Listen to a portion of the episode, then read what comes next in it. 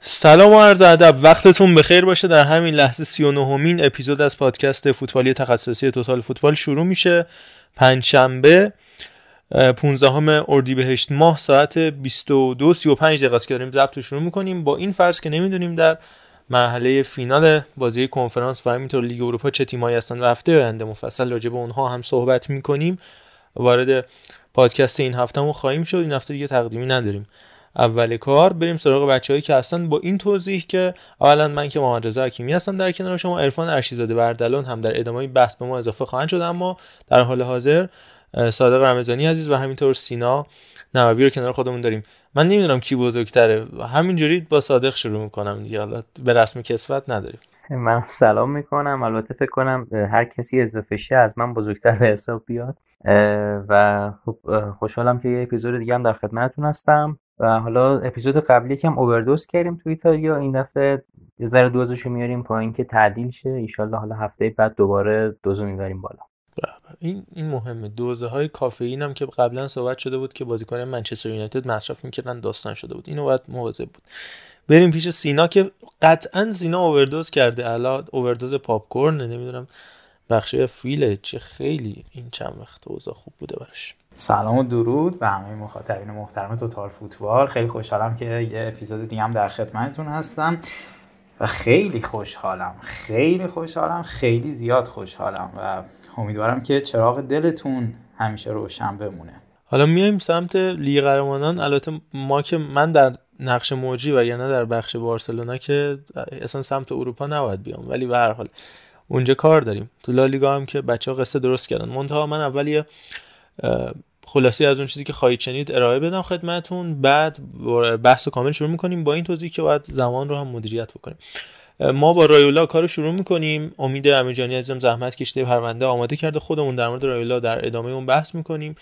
میریم سراغ سری آ از ماجرای این روزهای یوونتوس براتون میگیم. یا بازیکن جوانی که این هفته به میدون رفت. سالگرد حادثه سوپرگا و البته تیم فوق العاده سینیشا میهایلوویچ رو در مورد صحبت خواهیم کرد اتفاق عجیب و غریبی که برای والتر ماتزاری افتاده رو زیر ذره می‌بریم پالرموی که در ادامه ناکامی های سیتی مثل ناکامی دیگه هم بهشون بیافزایه به اون هلدینگ سیتی.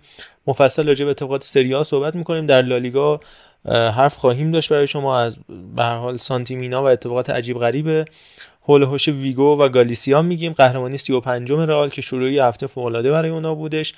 و از اونجا حالا یه سری پرونده های ریز خواهیم داشت. همینطور در مورد بورنموث صحبت می‌کنیم که در کنار فولام دو تا تیمی شدن که جفتشون پارسال رفته بودن پایین و جفتشون امسال اومدن بالا. دلیلش هم میگیم. البته شاید خیلیاتون بدونید. لیگ قهرمانان رو داریم. در مورد ترابزون اسپور و قهرمانیشون تو لیگ ترکیه توضیحاتی خواهم داشت. این اتفاقات نقل و انتقالاتی آلمان از اشلوتربک و ماتیاس گینتر رو در موردش توضیح میدیم و حالا لیگ قهرمانان که کامل هم در مورد بازی لیورپول صحبت می‌کنیم هم ویارئال و ویارئال و هم راجع بازی رئال مادرید و منچستر سیتی حرف می‌زنیم. اما قبل از اینکه بریم سراغ بقیه داستانا با رایولا شروع بکنیم. یه بحث کوچیکی ما این ابتدا انجام میدیم. میریم با امید امیرجانی عزیز از شنوندگان خوبمون که یه پرونده مفصل 20 دقیقه‌ای آماده کرده در مورد مینو رایولا سوپر ایجنت دنیای فوتبال همراه میشیم و برمیگردیم. همین ابتدای بحث من یه سوالو هم از صادق و هم از سینا مطرح می‌کنم. بعد خودم توضیح میدم. میریم میشنویم برمیگردیم. من اینجوری اول خودم سوال مطرح می‌کنم. خودم یه جواب کوتاه بهش میدم بعد سینا و صادق جواب خواهند داد. آیا رایولا به فوتبال خیانت کرد یا خدمت کرد؟ حالا من از خودم بخوام شروع بکنم. به نظر من واقعا اون قانون بوسمن که به حال تصویب شد فکر می‌کنم سال 91 شروع شد و تا سال 93 به حال کارش طول کشید و بعد از اون از ابتدای قرن 21 یعنی دهه 2000 تا 2010 دهه اول قرن 21 به بعد این دو نفر یعنی حالا کاری که بوسمن کرد و کاری که رایولا کرد یه جورایی فوتبال عوض کرد و به خاطر همینی که ما می‌بینیم حالا این تجاری شدن فوتبال با سالها بحث پشت این می‌تونه باشه. ولی بارها ما راجع صحبت کردیم که حالا عرفان همیشه مثال می‌زنی که چی شد به فرگوسن؟ مثلا اون سه سال اول که اصلا خوب نتیجه نگرفته بود اعتماد شد و رسید به سال چهارم به بعدی که شد اون الکس فرگوسن بزرگ. و چی میشه؟ مثلا به خیلی از مربیات تو همون یکی دو سال اول دیگه اعتماد نمیشه. شاید هم بعدها اون مربی مربی خوبی بشن ها. ولی این بحث تجاری شدن فوتبال این زمان کم میشه. این بازدهی که می‌خوان با سرعت بالاتری اتفاق بیفته خیلیش حالا یه جوری مدیون اگر بگیم یا وابسته به اون قانون بوسمنه و قانون بوسمن هم مهمترین کسی که تونست ازش استفاده بکنه مینو رایلا بود. حالا ماجراها که چرا به اینجا رسید چرا همچین آدم مهم میشه تو فوتبال بحثی که امید در موردش صحبت می‌کنه. ولی من میگم با این جمله حرفمو تموم کنم زیادم طولانی نشه بعد صادق بیاد و بعدم سینا صحبت می‌کنه. من میگم رایولا هم برای خودش هم برای موکلش و هم برای خانوادهش و هم برای منافع همه افرادی که درگیر اونجا بودن. حتی گاهی برای باشگاه ها یعنی اون باشگاهی که مثل مثلا یوونتوس فروشنده پوگبا به منچستر یونایتد میشه بهترین کارو کرده. و همیشه هم توی سیاست هم همیشه میگیم آقا سیاست مدار خوب کسی که برای مردم کشور خودش خوب باشه.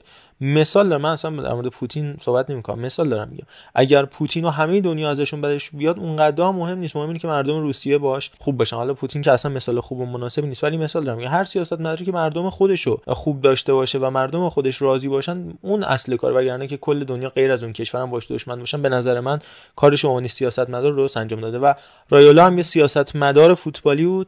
کارشو بلد بود به نفع همه اطراف قراردادی که باید ازش سود میبردن. خب یه جای دیگه تضاد منافع است حالا صادق تو چطور فکر می‌کنی راجع به رایولا؟ فکر می‌کنی فوتبال رو سیاسی کرد تجاری کرد خراب کرد یا کاری که باید رو انجام داد؟ من خودم هیچ وقت دقیقا تکلیف خودم با شخصیتی مثل رایولا مشخص نبود. یعنی واقعا نمی‌تونم این جواب قطعی و مشخص بدم. یه جواب کلی بخوام بدم. پول تا یه حدیش وقتی وارد فوتبال شد بهترش کرد از اون چیزی که بود و کیفیتش رو بالاتر برد. از یه جا به بعد به نظرم دیگه سمت افولش رفت. یعنی مثل همین اووردوزی که چند دقیقه پیش گفتیم زیادش خراب داره می‌کنه. من حالا میگم من خودم چون یه مقدار طرفدار فوتبال ده 90 و اینا می‌تونه اینم رو نظرم تاثیر بذاره. ولی یا اوجش همون موقعی بود که یه مقدار پول تزریق شده بود یه مقدار تجاری شده بود و همه چی خوب پیش می‌رفت. وقتی بیشتر شد به نظرم بدتر شد. حالا اینو دیگه خودتون تعمیمش بدیم به رایولا که نظرم چیه چون خودم هم دقیقا نمی‌دونم. سینا نظر تو چیه؟ من فکر می‌کنم که برعکس حالا محمد صادق من اتفاقا خیلی خوشحالم که یه همچین شخصیت تو فوتبال بودن. مخصوصا تو این فوتبالی که بالاخره باید عوض می‌شد. یعنی وقتی که شما نگاه می‌کنید همه چیز تغییر می‌کنه خواه نخواه فوتبال هم عوض میشه. حالا پول داخلش بیاد یا تکنولوژی واردش بشه این پوست اندازی باید انجام می‌گیره. و مینو رایولا ما حرف خودت به نظر من و حرف خودش مهمترین به نظر من حرفه. اینی که اصلا براش اهمیتی نداشت. بقیه چی راجبش فکر می‌کنن. مهم خودش بود و خانوادش و حالا اون بازیکن ها هم به عنوان خانواده. و وقتی که خودشون راضیان حالا دیگه قطعا کارش کار به نظر من درستی بود. و من واقعا از حضور یه همچین آدمایی مثل مینو رایولا حقیقتا لذت می‌برم تو فوتبال. من با نظرتون موافقم. ضمن اینکه یه مثالی هم می‌زنه خودش تو همون کتاب منزلتون هستم که من رو کتاب می‌خونم. میگه که باشگاه فکر می‌کردن که بازیکنها مثل پرتغالن. اونقدر فشارش می‌دادن که دیگه قطره ای از اون از آب اون باقی نمیموند. و بعد تازه زمان فروش اون پرتغال فرا رسید پس منم گفتم همین کارو با باشگاه بکنم. یعنی این تفکر میگه که وقتی شما تا اون حد از بازیکن کار می‌کشید مثلا تو همین کتاب زلاتان مصدوم و آژاکس بازی میده میگه من باید این بازی ببرم. زلاتان میره گل می‌زنه 6 ماه میشینه بیرون. خب پس چرا من از اون آژاکسم مثل همون پرتغال کار نکشم و بعد جنسم رو به باشگاه دیگه نفروشم؟ این تفکری بود که داشته و قرارم نیستش که به نفع باشگاه باشه. در مورد سرنوشت بازیکنایی که تحت وکالت رایولا هم بود هم حالا صحبت بودش. اولا که خب این رایولا آژانس نقل و انتقالاتی داشت. درسته که آژانسی که به هر حال بازیکنای زیادی درش هستن که میگم چه کسایی ولی ساختار اصلیش ساختار خیلی کوچیک و ساده یه 6 نفر نفرات اصلیشن که اصلی ترین نفر بعد از رایولا همون رافائلا پیمینتا بود. وکیل رایولا که 20 ساله داره باش کار می‌کنه وینچنزو رایولا برادرزادشه و خود فورتوس رودریگز هم همون کسیه که خبر جعلی مرگ رایلا رو تکذیب کرد. اینا افراد این سه چهار نفر افراد اصلی هن یا الان نفر اصلی آژانس نقل و انتقالاتی همین رافائلا پیمینتا میشه که فعلا این بازیکنایی که تحت وکالت رایلا هستن رو باید ایشون کارشون انجام بده و مشکلی همشون پیش نمیاد. حالا خود رایلا درست فوق العاده نام پرنفوذی بوده اما خود اون شرکت کار اصلی این بازیکن رو انجام می‌داد که حالا صحبت شده بود اصلی ترین کسا چون خیلی جام گفته بودن. لوکاکو که لوکاکو جدا شد و رفت با آقای پاستورلو کارشو انجام داد. همون کسی که واسه استقلالم آندره‌آ استراماچونی و دیاباته رو آورد خود هالند دلیخت دوناروما پوگبا دفرای خرافنبرخ دامفریس پینامونتی جاستین کلایورت میشل باکر لورکوزن و اوون ویندال و لوکا پلگرینی و کوستاس مانولاس زلاتان بوناونتورا ژاوی سیمونز دوست نداشتنی و حالا بالوتلی و ماتویدی که میشه گفت تا یه حدی تموم شدن. اون اولم که خوب کارا رو با برکمپ و ندود و این رفقا شروع کرد. بریم پیش امید. برگردیم. یه خاطره از رایولا تعریف کنم و دیگه بحث اون راجع به رایولا ببندیم بریم تو سریال. عرض سلام و ادب دارم خدمت همه دوستای عزیزم در پادکست تخصصی Total Football. خوشحالم این هفتم در خدمتتونم. یه voice ی رو راجع به مینو رایولا می‌خواستم خدمتتون ارائه بدم. شاید خیلیاتون ازش متنفر باشید. شاید بگید یه متقلب حیله‌گره داریم راجع به مردی حرف می‌زنیم که هفت زبان زنده دنیا رو بلد بود. نزدیکترین دوست بازیکنها و بدترین دشمن مدیرا و باشگاه شد. فرگوسن رو متقلب و احمق خطاب کرد. اما هممون هر سال دنبال این بودیم که بدونیم بازیکناش برای چه تیمی قرار بازی بکنن. کارمین مینو رایولا در 4 نوامبر 1967 در نوچرو انفریوره سالرنو در جنوب ایتالیا به دنیا آمد و توی سالگی همراه پدر و مادرش به شهر هارلم هلند نقل مکان کردند.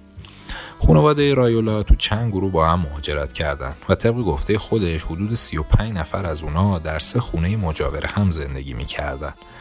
خانواده یه رستوران پیتزا فروشی به اسم ناپولی در گروت مارکت بازار باستانی شهر زیبای هارلم افتتاح کردن. مینو به خاطر میاره که پدرش روزی 18 یا گاهی 20 ساعت توی رستوران کار می‌کرده. وقتی دوازده ساله بود برای کمک به رستوران رفت چون پدرش تو آشپزخونه کار می‌کرد شروع به ظرف شستن کرد در تمام عمر هم از شستشو لذت می‌برد خودش میگه که این کار و تمیزکاری به هم نوعی آرامش میده مینو کوچیک خیلی زود لباس گارسونی به تن کرد و این کار و گفتگو با مردم به مسابه هدیه‌ای براش بود. اون از مشتریا سوال می‌کرد که چه احساسی هنگام غذا خوردن دارن؟ یا تعمای مورد علاقهشون چیه؟ بعد یه منوی شخصی براشون تهیه می‌کرد. اگه مشتری معمولی در حال طلاق گرفتن بود پسرک برای یه گفتگوی صمیمی و درد و دل کنارش مینشست. این مدل کسب و کار خیلی زود به نتیجه رسید. طبق شمارش مینو در نهایت خانواده 11 تا رستوران تأسیس کرد. مینو از پدرش بهتر هلندی صحبت می‌کرد و وقتی نوجوان بود از طرف اون معمور مذاکره با بانک ها یا با شهرداری هارلم بود. اون همچنین زبون ایتالیایی یا حداقل لحجه ناپلی رو مسلط بود. یه شرکتی هم به اسم اینترمتزو تأسیس کرد که به شرکت های هلندی کمک می‌کرد تا توی ایتالیا فعالیت های تجاری کنن. مینو رایولا تو سن 19 سالگی با خرید یه شعبه محلی مکدونالد و فروشش به یه بساز بفروش میلیونر شد. خودش میگه بعد از اون دیگه پول انگیزه اصلیش نبوده. علاقه مینو تو اوقات فراغت فوتبال بود. تو دورای نوجوانی هم بازیکن خوبی بود. توی 20 چند سالگی بعد از ترک تحصیل از مقطع کارشناسی رشته حقوق تبدیل به مدیر فنی باشگاه حرفه‌ای محلی به اسم افسی هارلم که حالا وجود نداره شد. و با طرحی جسورانه در حال عقد قرارداد با نوجوان درخشانی به اسم دنیس برکمپ بود که توی آژاکس بازی می‌کرد. اما خیلی زود این معامله از سوی سایر مدیرای محافظه کار قدیمی منتفی شد. تو سال 1992 شرکت اینترمتزو با انتقال برایان روی از آژاکس به فوجیا تو ایتالیا پیشرفت کرد. خدمات شخصی رایولا شامل گذراندن هفت ماه با روی توی فوجیا و کمک به نقاشی خونه این بازیکن بود. رایولا تو روزایی که تو فوجیا بود هم با همسر آیندهش آشنا شد، هم با دنیای عجیب غریب فوتبال حرفه‌ای. مینو رایولا که از نظر فیزیکی شبیه شخصیت داستانی انگلیسی بیلی بونتر بود تو بیزینس فوتبال یه غیر خودی محسوب می‌شد. گاهی اوقات هم توسط اهالی فوتبال اصلا نادیده گرفته می‌شد. تو اون زمان خیلی از مدیرای برجسته فوتبال به دلیل اینکه بازیکن سابق و محبوب باشگاه بودن به این سمت منصوب می شدن. اما رایولا عقیده داشت که رابطه بازی دنیای فوتبال رو تضعیف می‌کنه. شرایط احمقانه است چون اونا می‌خوان اینجوری احمقانه نگرش دارن. این دنیای بسته ایه که دارای پتانسیل هنگفت و گردش مالی زیاده. اما اغلب توسط افرادی داره اداره میشه که من فکر می‌کنم اونا هیچی نمی‌فهمن. از نظر رایولا یکی از معدود مدیرای اجرایی باهوش لوچیانو موجی بود. اولین بار که مینو در اوایل دهه 90 برای ملاقات باش رفت هنگامی بود که موجی مدیر فنی باشگاه تورینو بود. خودش اینجوری تعریف می‌کنه که قرار ملاقات برای ساعت 11 بود و من چون وقت شناس بودم ساعت 10 و 45 دقیقه سر قرار رفتم. میگه منو به اتاقی بردن که انگار دندون پزشکی رفتم. حدود 25 نفر که همشون سیگار میکشیدن یا به چیزایی نگاه می‌کردن و با هم صحبت می‌کردن نشسته بودن. ساعت 11 و 15 دقیقه شد. نزد منشی رفتم و معدبانه بهش گفتم به آقای موجی بگید من منتظرم. یا حداقل می‌تونن بگن چه ساعتی منو می‌بینن؟ اون بهم نگاه کرد و گفت همه این 25 نفر منتظر آقای موجی هستن. ولی مینو به منشی گفت که منتظر نمیمونه و خواهد رفت. بعد از دو ساعت توی رستوران به طور اتفاقی موجی رو همراه اون 25 نفر دید. رایولا جلو میره و ازش می‌پرسه شما آقای موجی هستید؟ موجی میگه بله. رایولا میگه به نظر من این که منو معطل کردی خیلی بیادبانه بود. موجی ازش می‌پرسه شما کی هستید؟ اون میگه من رایولا هستم. موجی میگه آه شما آقای رایولا هستید. اگه بخواید اینطوری با من ناخوشایند رفتار کنی هرگز نمی‌ذارم تو ایتالیا بازی کنی بفروشی. اما خیلی زود رایولا چند تا بازیکن تو ایتالیا فروخت. اون توی فوجیا با زد نگزمان مربی معتاد کار اهل چک آشنا شد. تو عواسط دهه 90 میلادی از طریق ارتباطاش توی چک رایولا متوجه حضور بازیکنی شد که توی تمرینات خیلی جدی بود. پاول ندوید. تو سال 96 رایولا ندوید رو به باشگاه جدید زد زمان یعنی لاتسیو فروخت. بعد از اون مینو بعد بیش از 25 سال با یه چمدون کوچیک توی سراسر اروپا سفر کرد و بازیکن فروخت. البته خودش اعتراف می‌کنه این کار براش هزینه هایی داشته. مثلا اینکه بزرگ شدن بچه هاشو هیچ وقت ندیده. اگه رایولا کتاب زندگی نامه خودش رو مینوشت باید اون کتاب هنر معامله کردن اسم میذاشت. اون می‌گفت مذاکرات برای عقد قرارداد مسابقه های من هستن. یه اپیزود خواندنی هست به نام متشکرم مینو. یه گزارشی از فوتبالیست قدیمی هلندی به اسم رودی تورپین که در مورد انتقالش از آژاکس باشگاه کوچیک خرافشاپ تو سال 98 نوشته. من این اپیزود براتون می‌خونم. رایولا و تورپین برای دیدار با رئیس خرافشاپ به هتل کوچیک و نچندان سطح بالایی رفتن. بعد از صحبتهای ابتدایی تو هم با بیحوصلگی رایولا رئیس دستمزدی که برای تورپین در نظر گرفته بود و عنوان کرد. تورپین با خودش فکر کرد به نظر بد نمی‌رسه. این رقم بیشتر از رقمیه که آجاکس بهش میده و خرافشاپ هم تنها باشگاهیه که اونو می‌خواد. اما رایولا فریاد زد. آیا می‌دونید اون تو آژاکس چقدر درآمد داره؟ این پیشنهاد جدی نیست. بیا رودی ما نمی‌خوایم وقتمون رو تلف کنیم. رایولا بلند میشه رودی هم با شجاعت باش همراه میشه. رئیس ازشون می‌خواد بمونه. تو 20 دقیقه بعدی رایولا در مورد قراردادی مذاکره کرد که تورپین در موردش میگه آینده من تضمین شد. نه تنها چهار سال برای خرافشاپ بازی می‌کردم بلکه تقریبا تمام دوران ورزشی خودم هم اونجا موندم. این داستان نشان دهنده واقعیت رایولا بود. حتی کوچکترین انتقالا هم می‌تونن زندگی کسی رو تغییر بدن. رایولا مرتب از تورپین می‌خواست مثل ندوید باشه اما این اتفاق نیفتاد. تورپین تو 25 سالگی از فوتبال خدافزی کرد و به دانشگاه رفت.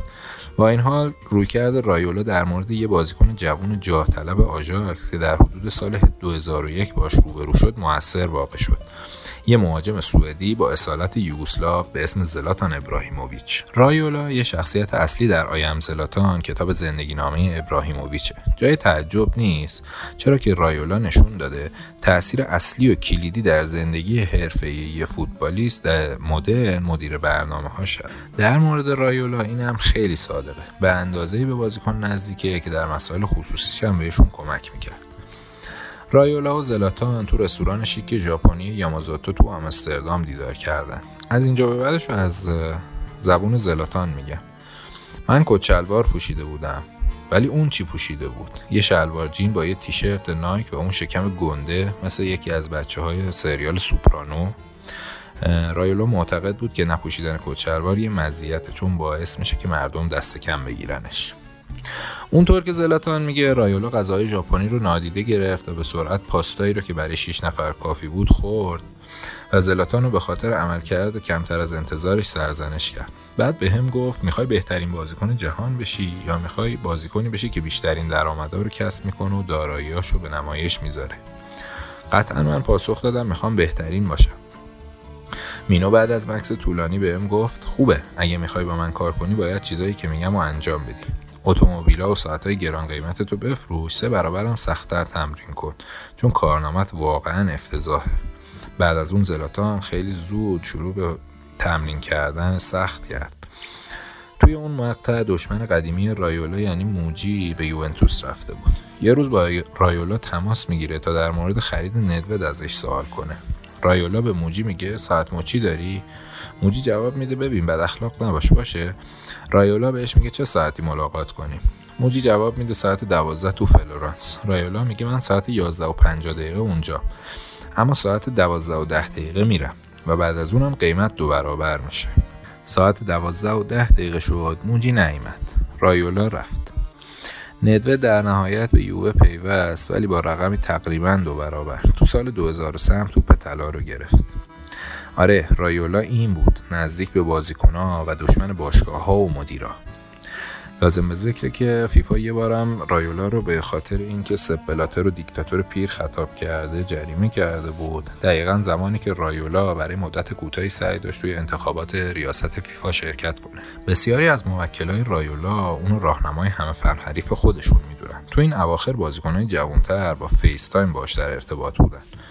و اون مثل الگوی اونا عمل می‌کرد. بازیکنان تلفن خودشون رو نگه میداشتن تا چیزایی که می‌خوان بخرن و بهش نشون بدن و نظر مینو رو در این مورد بدونه خودش 99 درصد بازیکنهای موکلش رو دوستای صمیمیش می‌دونه. اما پوگبا رو به هیچ وجه موکل یا دوستش نمی‌دونه. به گفته خودش در واقع به جرأت میشه گفت پل مثل عضوی از خانوادمه اون مدل کسب و کار پیتزا فروشی خودش رو توی آژانس نقل و انتقالاتش هم پیاده کرد. خودش می‌گفت ما خودمون رو به اسم یه پیتزا فروش ما خودمون رو به عنوان یه پیتزا فروش نمی‌بینیم. اونجا خونه ما بود. شما اومده بودید تا تو خونه ما غذا بخورید. معمولا تصور میشه که این باشگاه ها و مربی ها هستن که تصمیم می‌گیرن کدوم بازیکن رو جذب کنن. با این حال اغلب نیروی محرکه مدیر برنامه ها هستن. مینو همیشه سعی می‌کرد برای یه بازیکن فرمولی تدوین بکنه. اون تو سال 2004 تصمیم گرفت زلاتان رو به یووه منتقل کنه. توی اون معامله مینو یه که کوتاه لب ساحلی پوشیده بود و به خاطر دوندگی غیرمنتظری در تورین خیس عرق بود. این معامله 16 میلیون یورو ارزش داشت. اونم با کی؟ بله لوچیانو موجی دشمن قدیمی خودش. زلاتان در یووه به چشم خودش دید که ندوت چقدر سخت تمرین می‌کنه و به رایولا گفت فکر می‌کردم اقراق می‌کنی اما دیدم واقعیت داره. ندودم به زلاتان توصیه کرد که تو نمی‌دونی چه چیزی به دست آوردی. رایولا بینظیره. ابراهیموویچ اخلاق و تعهد کاری ندود و با استعداد برتر خودش ادغام کرد. دوران موفقیت آمیز زلاتان در لیگ های مختلف یکی از ویژگی های رایولا رو فاش می‌کنه. پیشبینی تغییرات در بازار نقل و انتقالات. خود رایولا میگه شاید مقرورانه به نظر بیاد اما من هر تغییری رو تو دنیای فوتبال اتفاق بخواد بیفته پیش بینی می‌کنم. تو سال 2006 زمانی که مشخص شد موجی قبل از بازی با داورای مسابقه یووه تماس می‌گرفته رایولا متوجه شد که یووه به همین خاطر محروم خواهد شد. ماها قبل از اینکه یووه مجازات بشه و سقوط به سری بی رو تجربه بکنه اون زلاتان رو به اینتر منتقل کرد. بعد از اون تو سال 2009 زلاتان رو به بارسا برد که به خاطر نیمکت نشین شدن این بازیکن توسط گواردیولا این انتقال اشتباه پیش رفت. بعد از اون بوده که مینو هر وقت اسم پپو میشنوه ناخداگاه عصبانی و ناراحت میشه و عباراتی مثل ترسو و مرد نیست رو در مورد پپ زیاد استفاده می‌کنه. مینو به سرعت زلاتان رو به آسه میلان منتقل کرد و تو سال 2012 اون از ایتالیا بیرون برد. رایولا سالها به مدیران میلان گوش زد می‌کرد که شما دیگه نمی‌تونید چنین دستمزدهایی رو پرداخت کنید اقتصاد فوتبال ایتالیا رو به زوال بود در حالی که قطری های ثروتمند پاریس رو خریده بودند زلاتان با اکراه به پاریس نقل مکان کرد جایی که در روزهای زوال میلان اون سالانه 14 میلیون یورو در باشگاه سطح بالا به عنوان ستاره تیم کسب درآمد می‌کرد. زلاتان در مدتی که موکل مینو بوده یه چیزی حدود 140 میلیون یورو درآمد نقل و انتقالاتی برای آژانس ایشون به همراه داشته که به تنهایی برای ثروتمند شدن هر کسی کافیه. راهنمایی کردن مسیر حرفه‌ای بازیکن‌ها گاهی هم اشتباه برای مینو پیش می‌رفت. شاید بزرگترین ناکامی مینو رایولا ماریو بالتلی باشه. استعداد بزرگ این بازیکن به بار ننشست. رایولا گفته بالوتلی غالبا به خاطر عاشق شدن از مسیر موفقیت دور میشه. اون ناخداگاه یا آگاهانه انتخاب کرده که فوتبال رو به عنوان هدف اصلی زندگی خودش قرار نده. مینو معتقد بود در عدم موفقیت بالوتلی مقصره چرا که اشتباه کرده اجازه داده از سیتی به میلان بره مینو اعتقاد داره باید با جدیت اونو از این کار من می‌کرده تا ماریو قبول کنه تو سیتی بمونه بعد از بالوتلی بود که مینو از موکلاش یه سوال مهم می‌پرسید چرا فوتبال بازی می‌کنی؟ انگیزت از فوتبال بازی کردن چیه؟ اگه جوابی نداشتن که بیشتر بازیکنها اینطوری بودن اونا رو میفرستاد خونه تا در مورد این موضوع فکر کنن. زمانی رایولا استعدادی فرانسوی رو با عملکردی غیر قابل تردید کشف کرد. پوگبا نوجوان آیندهداری توی منچستر بود که به تیم اول راه پیدا نکرد. رایولا بهش گفت که حقش داده نشده ولی باید بمونه به خصوص که یونایتد یه سرمربی فوقالعاده به اسم آلکس فرگوسن داره. با این حال رایولا تو سال 2012 از یونایتد خواست قرارداد بهتری به پوگبا پیشنهاد بدن. تو جلسه ای که بین فرگوسن و رایولا برای این قرارداد بود فرگوسن به رایولا میگه اگه بازیکن اینجا نباشه باهات حرف نمی‌زنم رایولا میگه بازیکن رو بیارید و بگید اینجا بشینه. فرگوسن رو می‌کنه به پوگبا می‌پرسه تو نمی‌خوای این قرارداد رو امضا کنی؟ پوگبا میگه ما با این شرایط قرارداد امضا نمی‌کنیم. فرگوسن برمیگرده به رایولا میگه تو یه متقلب و احمقی. رایولا از رفتار فرگوسن غافلگیر میشه و بهش میگه که این پیشنهادیه که سگای منم قبول نمی‌کنن. فرگوسن بازم رایولا رو متقلب و احمق خطاب می‌کنه. جالبه بدونید فرگوسن توی کتابش در مورد رایولا گفته که از لحظه اولی که دیدمش بهش بیاعتماد بودم پوگبا در نهایت با قراردادی آزاد به یووه پیوست و تبدیل به یه ستاره بیچون و چرا شد. اما بعد از چهار سال پوگبا و زلاتان به یونایتد اومدن. چرا؟ چرا مینو موکلای ممتاز و نزدیک خودش رو به باشگاهی آورد که سه سال پایین تر از حد انتظار ظاهر شده و به لیگ قهرمانان هم راه پیدا نکرده؟ خودش گفته به خاطر اینکه این باشگاه به اونا احتیاج داشت. وقتی تو سال 2015 یونایتد با مارسیال و دیپای دو مهاجم جوان قرارداد امضا کرد مینو پیش بینی کرده بود که اونا موفق نخواهند شد. زیرا اونا بلافاصله باید میدرخشیدن و چنین توانی نداشتن.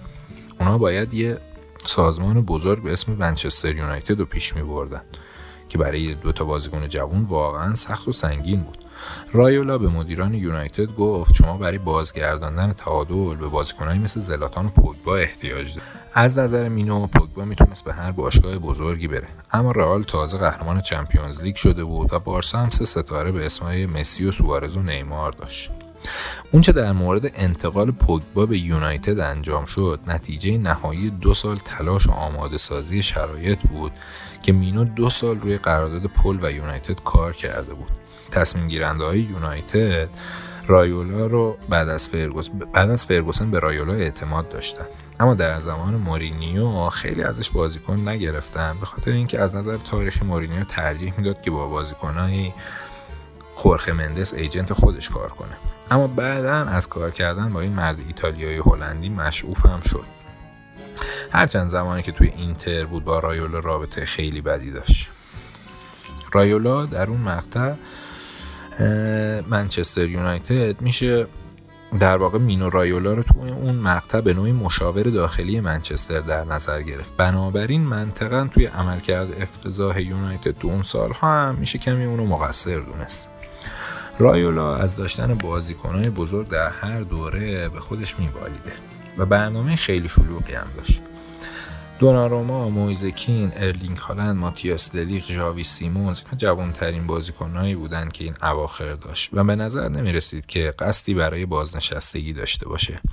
و همه ما منتظر بودیم که ببینیم در تابستان پیش رو بالاخره ارلینگ هالند به کجا میره و کی می‌تونه قاپ آقای رایولا رو بدزده و اینو ببره. یا ناصر مزروعی و پل پوگبا نتیجه کارشون امسال چی میشه؟ بالاخره به کدوم باشگاه میشن؟ و چند میلیون دلار دیگه از آن مینو رایولا میشه. اما تو 28 آوریل 2022 خبری شوکه کننده اومد. معروف ترین ایجنت حال حاضر فوتبال دنیا به دلیل مشکلات ریوی درگذشت. هرچند فاصله توسط خانوادش تکذیب شد و حتی در توییتی خودش اعلام کرد که زنده است و مبارزه خواهد کرد. اما دو روز بعد این بار واقعا مرگ مینو تایید شد تا دنیا یکی از تاثیرگذارترین agent های فوتبال رو از دست بده. این voice رو به احترام مردی که شاید پول پرست یا باز یا قالتاق یا یه احمق چاق ازش نام ببرید ساخته شده. چون نمی‌تونم از انقلاب و تأثیری که توی فوتبال اروپا در 25 سال اخیر داشت غافل بشیم. واقعا مینو رایولا انقلابی در صنعت فکر می‌کنم ایجنتی و مدیریت بازیکنان به وجود آورد. خدایش بیامرزد و یادش گرامی. ببخشید خیلی طولانی شد سرتون رو درد آوردم. سعی کردم یه چیز کامل باشه. امیدوارم که لذت برده باشید. وقت شما بخیر. خدا نگهدار. دم امید عزیز گرم. بابت پرونده مفصلی که در مورد رایلا جمعوری کرده بود. یه خاطره ای که تو همین کتاب زلاتان هست مخصوص انتقال زلاتان از یوونتوس به اینتره. که اولا که خود رایلا میگه من اصلا از قبل با زلاتان بسته بودم که از یوونتوس قرار بود جدا بشه ورای اینکه یوونتوس بخواد سقوط بکنه به سری بی و اون ماجرای کالچوپولی اتفاق بیفته. مونتا خودش می‌خواست بره به اینتر ولی من می‌گفتم حالا میلان هم می‌تونه باشه و گزینه های دیگه که در دسترس بود. منتها اینتر اقدام نمی‌کنه برای خرید زلاتان تا اینکه میلان سیلویو برلوسکونی زنگ می‌زنه به مینو رایلا و میگه که می‌خواد با زلاتان قرارداد بنده و اونم با توجه به همه این ماجراها که می‌دونه زلاتان دوست داره بره اینتر قرار با برلوسکونی می‌ذاره و همونجا تماس می‌گیره با ماسیمیلانو موراتی که داداش ما داریم میریم یه رستورانی حتی اسم رستوران میگه رستوران جیانینو توی بخش اشرافی نشین شهر میلان. یه ساعت دیگه اونجا دیال خودت می‌دونی. و همین میشه که مراتی برانکا که اون زمان مدیر ورزشی اینتر بود که یکی از بازیکن معروف اینتر هم بوده اون زمان. حالا سال 2006 اینا مدیر ورزشی اینتر بود رو میفرسته و تو قبل از اون یه ساعت این یه روبه می‌رسه خونه زلاتان وارایلا قراردادشو میبنده و دیگه سر قرار حاضر نمیشه. به هر حال اینا اهرمای فشاری که استفاده می‌کرده و میگم قرار نیستش که همیشه با شخصیت بود. به حال به عنوان ایجنت به عنوان واسطه عنوان دلال میطلبه که اونجوری باشی و حالا اون اتفاقاتی که خورخ مندس رقم زدم یه نوعی از کاره. ولی اینکه بگیم رایلا آدم بدی بوده یا آدم اشتباهی بوده نه اتفاقا به نظر مناسب ترین آدم برای کاری که خودش انجام می‌داده بوده. بچه اگه نظراتی داری صادق و سینه عزیز اضافه کنید که بریم سراغ سری آ مفصل. آره من فقط نظرم حالا به این سمت میاد که اگه ما یه نگاه بکنیم به ظاهر حالا این آقای مینو رایولا مرحوم مینو رایولا یه آدمی که خیلی ظاهر خیلی شیک و جذابی نداره به اون صورت که حالا مثل پینی زهاوی یا جورج مندز خیلی بالاخره همیشه کت شلوار میپوشن کروات می‌زنن همیشه یه پیراهن گشاد یه شلوار جین همیشه تو, تو همه عکساش هم تقریبا فکر کنم گوشی موبایلش چسبیده به صورتشه.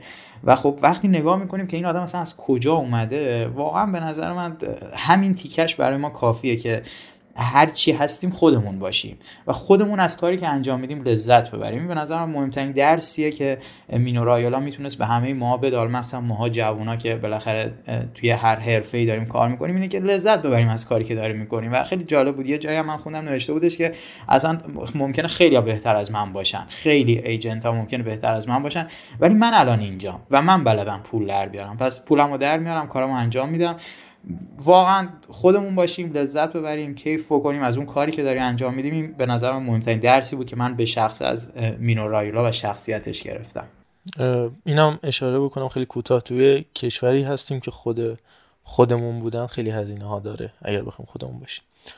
بریم سراغ سریا یکم بحثمون تلخ و سیاست مداران اینجور ماجرا بود. یکم قشنگش کنیم اول صادق اگه موافق باشی بریم سمت بولونیا اول بعد بریم سراغ یوونتوس. چون خیلی اتفاق فوق العاده بود. یکی از قشنگترین فریمایی بودش که خود من حالا توی این همه سالی که فوتبال دنبال می‌کنم دیدم قطعا تو همینطوری به همه شنونده ها فوق العاده بود اون جمع شدن بازیکن بولونیا پایین در بیمارستانی که سینیشا میهایلوویچ توشه و از اون مهمتر اتفاقی که امروز افتاد انتخاب شدن میهایلوویچ عنوان مربی ماه سری بدون حضور رو نیمکت روی خیلی از بازی ها بی‌نظیر بود عملکرد بولونیا و جلوی تیمای همه تیمای بزرگم فکر کنم بازی کردن و باختم ندادن. دقیقا به نکته خوبی اشاره کردی.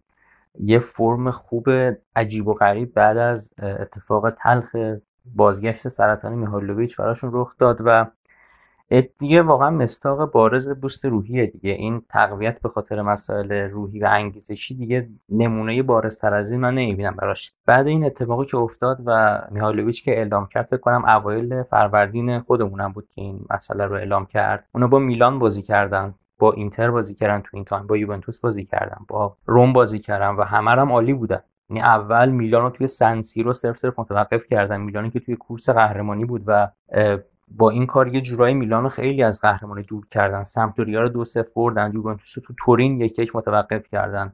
اودینزه باشون دو دو کرد و اینتر رو هم تو بازی عقب افتاده. که یه جورایی سرنوشت کورس قهرمانی رو تغییر داد. دو یک شکست دادن این بازی بازی بود که اگر اینتر می‌برد با بازی برابر بالاتر از میلان قرار می‌گرفت و شانس اول قهرمانی می‌شد تا سرنوشتش دست خودش بود و اگر نتیجه نمی‌گرفت میلان بود که شانس اول می‌شد و بولونیا اینتر رو شکست داد. در بازی که همین هفته هم انجام دادن رومو توی المپیکو متوقف کردن که خب با توجه به فرم خوب مورینیو و تیمش حالا به استثنای بازی آخرش جلوی اینتر کار بزرگی بود. تو تمام این شش بازی شکست ناپذیر بودن.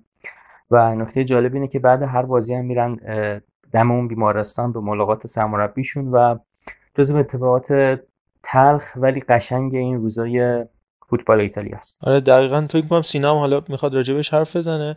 ولی من این رو هم تو پرانتز اشاره بکنم که بولونیایی که به اینجا رسید و خود سینیشا میهایلوویچ یعنی بیشتر اول راجع میهایلوویچ که خب دوران پرفراز نشیبی و سپری کرد از دورانش تو میلان که خب خیلی از بازیکنایی مثل همین لوکاتلی و دوناروما اینا رو اووردش به تیم اصلی ولی اصولا مربی قدر دیده ای نبوده تو این چند وقت و امسال فکر می‌کنم این سال کاملا متفاوتی هم از حالا فضای مرزی که براش اتفاق افتاد و الان تیمی که 13 جدوله در مقابله مثلا با سمدوریه که چقدر بازیکنای خوب داره به حال مارکو جان پاولو روی نیمکتشون نشسته کلی بازیکنایی داره که خوب بودن تو این سال تاثیرگذار بودن. تیم 15 همه یا حتی سالرنیتانایی که درسته خوب نبود و تیم به حال با کیفیتی نبود. سال اولشه ولی خب وسط فصل همونطور که خودت هم اشاره کردی حالا ساباتینی آوردن چند تا بازیکن قرضی از جای مختلف اضافه کردن.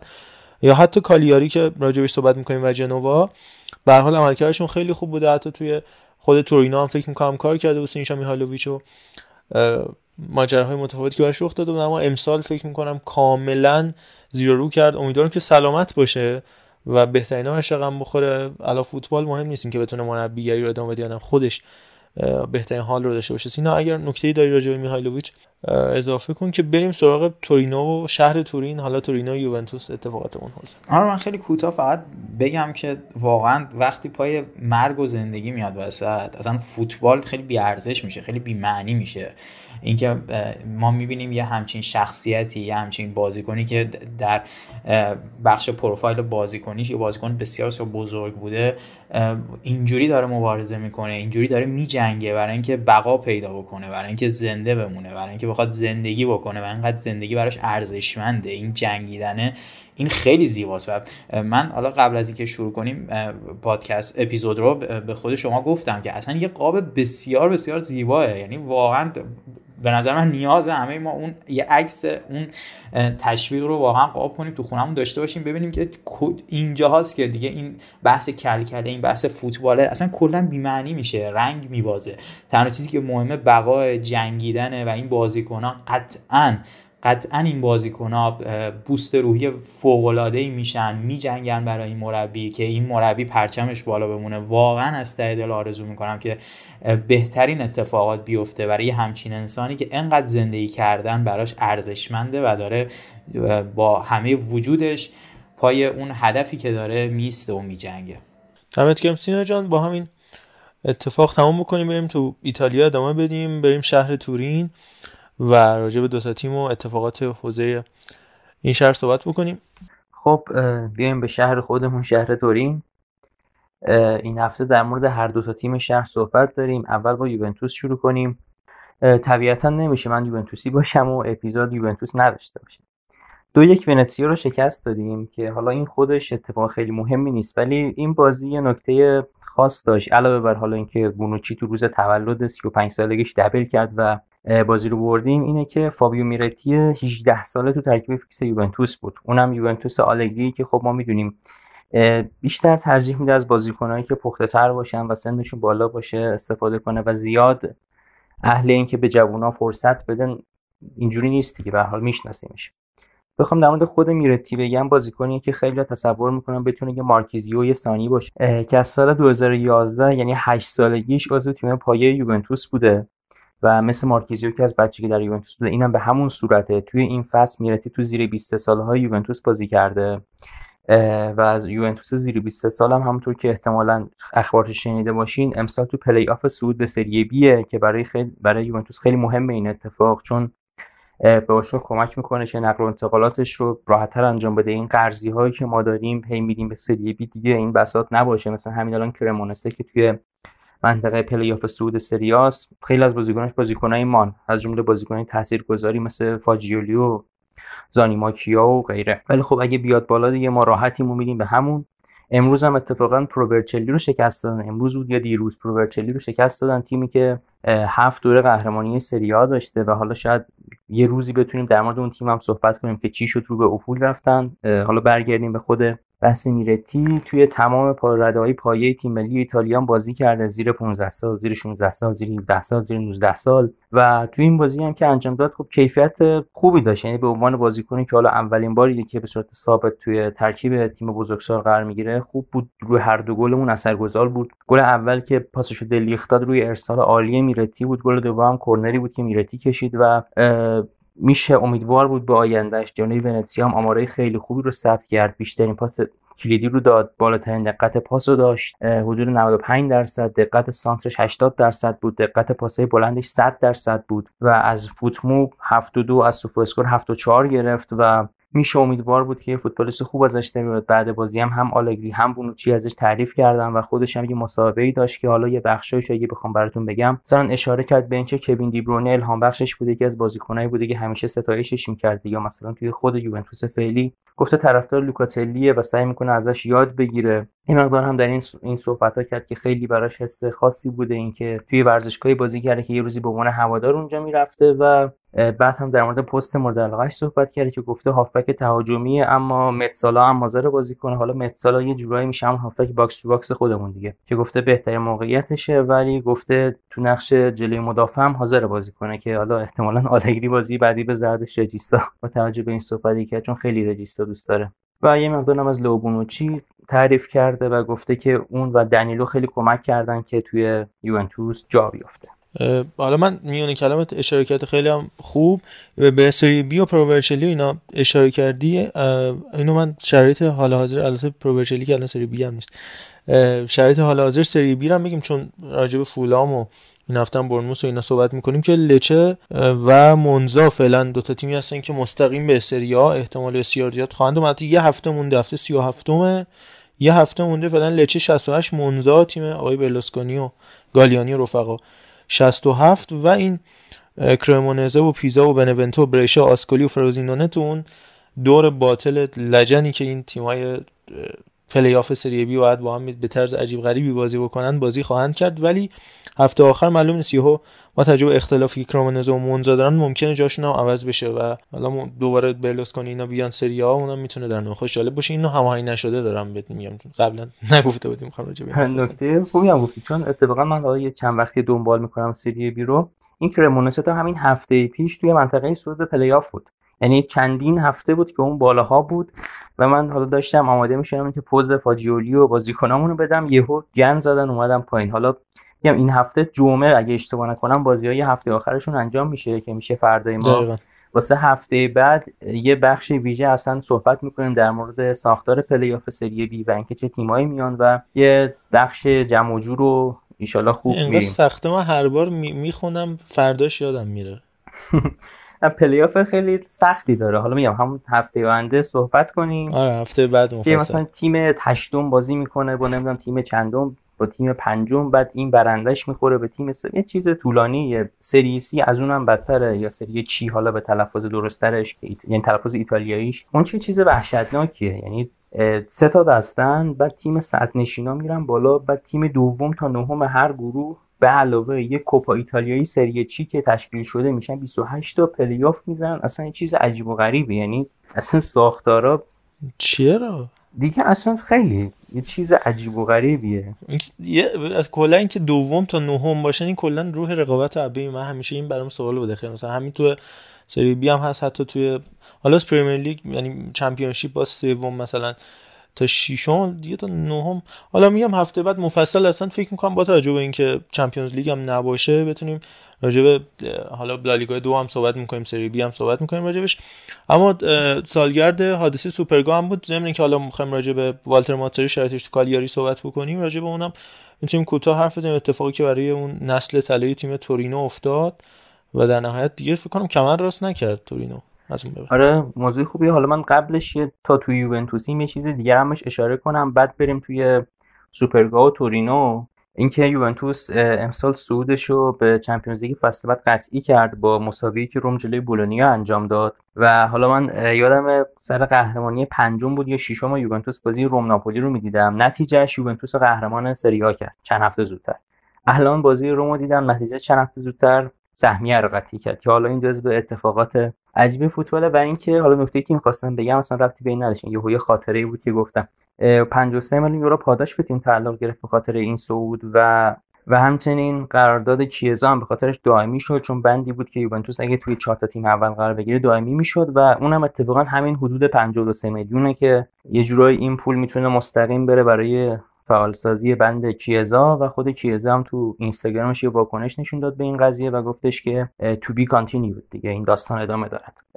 بریم به سراغ اون که تیم شهر تورین یعنی تورینو تیمی که حالا توی شهر تورین بیشتر طرفدار داره. این هفته یوونتوس 73 سالگرد تراژدی سوپرگا رو یادآوری کرد و یه متنی هم گذاشت که 73 سال پیش در 4 می 1949 گرند تورینو جان خودشان را در حادثه سوپرگا از دست دادند و یوونتوس یاد خاطری آن تیم فوق‌العاده را گرامی می‌دارند حالا اتفاقی که افتاده رو احتمالا همه شنیدن هواپیمای حامل اعضای تیم تورینو که اون زمان که از قدرت‌های اروپا بود و مثلا اگر اون موقع تورنمنتی شبیه چمپیونز لیگ برگزار می‌شد قطعا چند دورهشون می‌تونستن قهرمان بشن. اون تیم پنج بار پیاپی اسکودتو رو گرفت. حالا این پیاپی بودنش یکم مثلا یه سالش قبل از جنگ جهانی بود. یعنی یه دو سالی اون وسط تعطیل شد حدود 1942 43 اینا. یکیش مال قبل اونه چهار تاش مال بعد اون. حالا اینو اگه پیاپی حساب کنیم میشه پنج قهرمانی پیاپی که خب غیر از تورینو خیلی کم بودن تیمایی که تونستن این کارو بکنن. یه بار یوونتوس کرده بود و حالا این اخیرم که نه بار پشت سر هم قهرمان شد. یه بارم اینتر که اونم باز یه جامش دیگه می‌دونیم چه جوری به دست اومده. و حالا علت این سقوط هم که حالا برخورد با یک کوه یا تپه سوپرگان نزدیکی شهر تورین بوده که داشتن از دیدار دوستانه با بنفیکای پرتغال برمیگشتن و تمام 31 سرنشین هواپیما کشته شدن و اون نسل طلایی نابود شد. تورینو تیمی بود که تا اون موقع 6 دوره قهرمان سری شده بود و از اون به بعد فقط یه بار دیگه تونست این کارو بکنه تو دهه 70 فصل 75 76 و از اون زمان دیگه دستشون به اسکودتو نرسیده. بعد سوپرگا سه تا جام حذفی هم به دست آوردن که آخریش فصل 92 93 بوده که آخرین جام رسمیشونه در 29 سال قبل. یعنی تیمی که تیمی که هفت تا قهرمانی داره و جزو پر افتخارترین تیم های سری آست الان یه قهرمانی روم لاتزیو و ناپولی رو با هم جمع کنیم می‌رسه به حد قهرمانی تورینو و این خودش نشون میده که چه عقبه ای داره این باشگاه. ولی این اتفاق دیگه واقعا نابودشون کرد و حالا امیدواریم یه روزی دوباره گرند تورینو بتونه برگرده و حالا نمی‌دونم با یه مالک پولدار با یه اتفاق خاص با یه ظهور یه ستاره. نمی‌دونم با چه اتفاقی ولی خب همیشه کایرو باید بره قطعا. مثلا یه چند تا مالک سم هستن. چند تا که چه کنم. ایتالیا کلا مالکا سم من چند تا استثنا توشونه. ولی اینو دلائورنتیس و لوتیتو دیگه سلطانن واسه خودشون. اون عزیز سمدوریا هم آدم خیلی اون بنده خدا که دستگیرم شد سر فساد سینما و اینا. بله بله اونم خیلی. شبیه لوگوی آژاکسه. قیافش. آره. آره دیگه همین. خلاصه اینا از این ماجرا. منتها حالا از اونجایی که ما بارها گفتیم ایتالیا و ایران قرابت زیادی با هم دارن چندین اپیزود قبل راجع به شرایط بریشا صحبت کردیم تو سری بی و پیپو اینزاگی که دقیقا برعکس داداشش اوضاع خوبی نداشت تو بریشا که چطور شد؟ گفتن آقا مدیر بریشا قرار شد ایشون رو اخراج بکنه. مونتا تو بند قراردادهاش بندی بودش که می‌گفت تا وقتی که توی اون بخش پلیاف بوده یعنی از تیم دوم سوم تا هشتم هست تیم بریشا نمی‌تونه سرمربی اخراج بشه. اگر هم می‌خوای اخراج کنی باید پولش رو کامل تا ته قرارداد بدی و اصلا بس منظور اینکه قطع همکاری اصلا نباید صورت بگیره. خلاصه برشا گفتش که باشه پس ما اینو نگه میداریم. نگه داشتن و خلاصه تو یه هفته که این تیم از اون هشتا اومد پایین گفتن یا علی است اومدد حالا یه چیزی شبیه به این باز برای تیم کالیاری اتفاق افتاده با والتر ماتساری که یه سری باگایی داره و اتفاق خندهداری داره که حالا صادق در ادامه بهش اشاره می‌کنه که چرا خنده داره و یعنی مثلا نمی‌تونستن یه کوچولو ساب کنن که اونم همچین شرایطی داشته. تیم کالیاری اومد والتر ماتساری اخراج کرد ولی تو های قراردادش بندی بود که در شرایطی که این تیم توی سه تیم آخر تو منطقه سقوط قرار نگیره قرارداد ماتساری تا سال 2024 تمدید میشه تو پرانتز اینم بگم بریم پیش ساده. خود من یادم اون ناپولی فوق العاده ای که اون اوایل تشکیل شده بود با کامپانیارو فد فرناندز پاولو کاناوارو ماجو حتی جرمن دنیس لاوتسی کاوانی همین مارک همشیک اینلر دسانکتیس یتسو اینا اون زمان فوق العاده بودش همین ماتساری که این تیم آورد ولی من فکر می‌کنم شاید یه مربی فوق العاده characteristic بیاد به سطح اول فوتبال اروپا برسه کما اینکه اینتر هم رسید. ولی بعدها یه سقوط مطلقی داشت و واتفورد و بعدم حالا همین تورینو و در نهایت شرطی که با کالیاری داره. کلا ماتساری خیلی اتفاق عجیبی بود برای من. من منتظر مربی خیلی بزرگ بودم. حالا صادق هم راجع ماتساری هم راجع به اینکه چرا این می‌تونه خیلی عجیب باشه این کاری که انجام دادن. می‌خواید صحبت کن حالا این برشایی که تو گفتی که اصلا خیلی تصمیم هوشمندانه گرفتن یعنی سب کردن اونجا بیاد بیرون بعد اینجا که اصلا یه چیز عجیب و غریبی بود. دقیقا برعکسش. چیز فاجعه بود. اخراج سمربی که تیم 17 و جدول و دو امتیاز با منطقه سقوط فاصله داره به خودی خودش اتفاق عجیبی نیست. این چیز طبیعیه به حال بد عمل کرده. نکته تعجب برانگیزش همون بندیه که گفتی و اگه اخراج بشه از تیمش و تیمش تو منطقه سقوط نباشه تا دو سال دیگه باید بهش حقوق بدن و خب سالرنیتانا با ونتسیا بازی داشت و دو یک هم برد ونتسیا رو و انتظار هم می‌رفت که ببره چون به حال ونتسیا جزو تیمای ته جدول و سقوطش یه جورایی قطعیه در حالی که سالرنیتانا فرم خوبی داره و حالا با این اتفاقی که افتاد الان کالیایی رفت 18 هم سالرنیتانا رفت 17 هم. خب اینا اگه سه روز صبر می‌کردن الان لازم نبود این قرامت رو بدن. لازم نبود 2024 حقوقش بدن و اصلا چیز غیر قابل پیش بینی نبوده. یعنی من خودم از اول هفته که خبرش اومد به معارضه گفتم خب اینو ثبت می‌کردن این قضیه حل می‌شد. و این کارو نکردن و حالا این قرامت عجیب و غریب رو باید بدن. و از طرف دیگه خب اگه می‌خواستین اخراجش کنید این تو هشت تا بازی آخر هفت تاشو باخته بود. خب زودتر اخراجش میگن که مربی بعدی بالاخره اصطلاحا یه گلی به سرش بتونه بگیره. تو این چند هفته چیکار می‌تونه بگم. از اونجایی که بازم میگم ایتالیا و ما قرابتایی داریم من میگم البته اینکه شوخی ولی من نکنه مثلا. اون بند خدایی که داره اخراج می‌کنه بسته باش گفته من اخراج می‌کنم بهت قرامت میدم نصف نصف. خیلی عجیبه. باور نشه ولی همون موقع خبرش شنیدم این اومد تو ذهنم. گفتم شاید اون پشت چیزی بستن چون اصلا خیلی کار عجیبیه. یعنی خیلی غیر منطقیه. اونم وقتی که می‌شد مثلا ظرف سه چهار روز این تیم وارد منطقه سقوط بشه.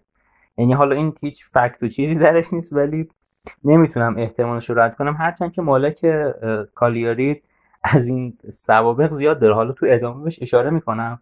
یه نکته خندهدار دیگه هم اگه بخوایم بگیم اینه که آگوستینی رو جانشینش کردن. حالا آگوستینی کیه؟ سرمربی تیم پریماورای گالیاری و حالا این تیم پریماورا زیر 19 ساله. با زیر 23 سال فهم کنه حالا نکته این هفته هم فکر کنم فیورنتینا قهرمان لیگ پریماورا شد. فکر کنم آره نام کوپاشو برد یا لیگشو؟ و حالا لیگشو برد. خب چند تا از اون بازیکن‌ها بعدا در آینده تو یوونتوس بازی خواهند کرد. برید اسمشون رو در بیارید فعلا.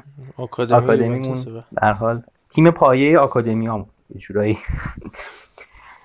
حالا داشتم نکته عجیب این آقای آگوستینو رو می‌گفتم. ماتسری تو کالیاری 352 بیشتر بازی کرده یا اونا که بازیشو دیدن می‌دونن همیشه 352 به کار می‌بره. بعضی مقطع سیستم دیگه هم استفاده می‌کنه ولی آگوستینی بیشتر 433 و 4231 میچینه. و من حالا داشتم نگاه می‌کردم حتی تصادفی هم یعنی تصادفی که نمیشه حتی برای تنوع هم یه بازی 352 بازی نکرده یعنی کلا آشنا نیست با سیستم سه دفاعه برای مربیگری و هیچ وقت ازش استفاده نکرده. و الان می‌خواد بره مربی تیمی بشه که تمام بازیاشو تقریبا سه دفاعه بازی کرده. و واقعا این سوال مطرحه که چجوری تو این هفته باقی مونده می‌خوان تغییر سیستم بدن. یعنی مثلا آگوستینی می‌خواد همون ترکیب ماتراتی رو استفاده کنه در حالی که تا حالا 352 کش نکرده. یا مثلا می‌خواد سیستم تیم رو یهو عوض کنه یه بازی دیگه. اینو خدا می‌دونه واقعا چیکار می‌خوام بکنن با این تیم. چون دو سه هفته هم سه چهار هفته بیشتر نمونده تا پایان رقابت ها دیگه 35 تا بازی انجام دادن سه هفته مونده و فرصت برای هیچ کاری نیست. یعنی واقعا خیلی عجیب و غریبه حالا شاید خواستن یه شوک بدم به تیم که اونم خیلی کلا میگم کالیاری تیم عجیب و غریبیه و مالکش هم آقای جولینی این سابقه داره. یارتون باشه چند سال پیش هم بود دیفرانچسکو کلی باخت داد بعد تمدیدش کردن بعد اخراجش کردن. یعنی این ایشون داشت دو ماه باخت می‌داد. تو دوازده تا بازی آخرش نبرده بود. از اون بازی 6 تاش هم باخته بود. دو ساله باش تمدید کرد سه هفته بعد اخراجش کرد. یعنی اصلا یه چیز عجیب و غریبیه کاریاری و حالا داشتم با یکی دوستان صحبت می‌کردم این فکر کنم به نفعش باشه که سقوط کنه. یعنی بیفته پایین بکوبن از نو بسازن چون خیلی فضلشون خراب داره و هرچی اینا بخوان هی هفته آخر به زور بمونن در بلند مدت به ضررشونه. یعنی بیفتن از نو بسازن بیان بالا. چون با این ساختار هر سال رده 17 و 18 جدول باید بالا پایین شن. این آقای جولینی هم یه شرکتی داره فکر می‌کنم به نام فلوریسید که تو کار صنایع سنگینه. همون سنگین باشه براشون فکر می‌کنم که بمونن تو سری آ برن. یا علی است اومدد 416 میلیون رونیو دارن. این از ماجرای کالیاری و بحث آخری که تو سریا داریم پالرمو که فکر کنم چند هفته پیش در موردشون صحبت کردیم مشکلات مالی که دچارش شده بودن و حالا اون شرایطی که با پارما مقایسش کردیم بازیکنهای بزرگی که تو پالرمو بازی کردن از دیبالا تا حالا بالزارتی حتی یا پاستوره رو راجع بهش صحبت که من تو لوکا تونی. ولی خب صحبتی که اتفاق افتاد اینه که سیتی گروپ یا همون هلدینگ سیتی که خب باشگاه مختلفی تو سرتاسر سر جهان داره از برزیل گرفته تا ژاپن و اسپانیا و نیویورک و حتی استرالیا الان می‌خواد یه باشگاه تو ایتالیا داشته باشه که پالرمو رو برای این کار انتخاب کنه. کلا خوش رنگا رو برمیداره دیگه. حالا صورتی کم رنگ آبی آسمونیه به کجا رسید کار مالکیت پالرمو این قضیه خب یه مقدار داره جدی میشه. یعنی اسکای هم گزارش براش رفت و احتمالا طی روزهای آینده 80 درصد سهام پالرمو رو این سیتی گروپ یا گروه ورزشی سیتی می‌خرن و این تیم رو تحت مالکیت خودشون در میارن. پالرموی که خب خودت اشاره کردی به سوابقشون و الان هم توی سری چیه و جزو شانس های صعود به سری بیه توی اون پلی آف پیچیده و خرطوخری که گفتم هم حضور داره. و حتما یه اشتباهی کردم گفتم تیم دوم تا نهم. تیم دوم تا دهم که میشن 9 تا از هر دسته بعد سه هفته سه 9 تا 27 تا با اون یه دونه 28 تا تیم میشن. اینم از اون. آره 28 تا تیم در پلی آفش اینو من اصلاح بکنم. و اینکه 10 تا باشگاه مختلف این گروه سیتی گروپ داره و به نظرم می‌رسه که با 6 میلیون یورو این معامله رو در واقع سر و تهش رو هم بیارن. و اضافه کنن به اون دارایی هاشون که حالا بزرگترینش منچستر سیتی نیویورک سیتی هست مونتویدو سیتی هست ملبورن سیتی هست و حالا باید دید که پالرمو سیتی هم ایجاد می‌کنن یا نه که حالا اگر دیگه واقعا بخوان یعنی خرید قطعی بشه حالا می‌تونیم تا هفته آینده بیشتر در موردش صحبت کنیم. ضمن که حالا یه مقدارم وضعیت پلیاف معلوم شه ببینیم پالرمو رو فصل توی سری بی خواهیم داشت یا نه. بسیار خب بعد از اون اتفاقی که برای تیم ملی ایتالیا در پالرمو افتاد این دیگه دومی اتفاق مهم در چند وقت اخیره که فعلا از پالرمو خبری خوبی نمی‌رسه. برای خودشون چرا حالا این خیلی خب دمت گرم صادق جان. تو سری های کاملی داشتیم سعی کردیم. حالا غیر از اون اوایل بحثمون سر تا سر این کشور چکمه پوش پهناور رو پوشش بدیم. یه فاصله بگیریم. چند ثانیه موزیک بشنویم برمیگردیم.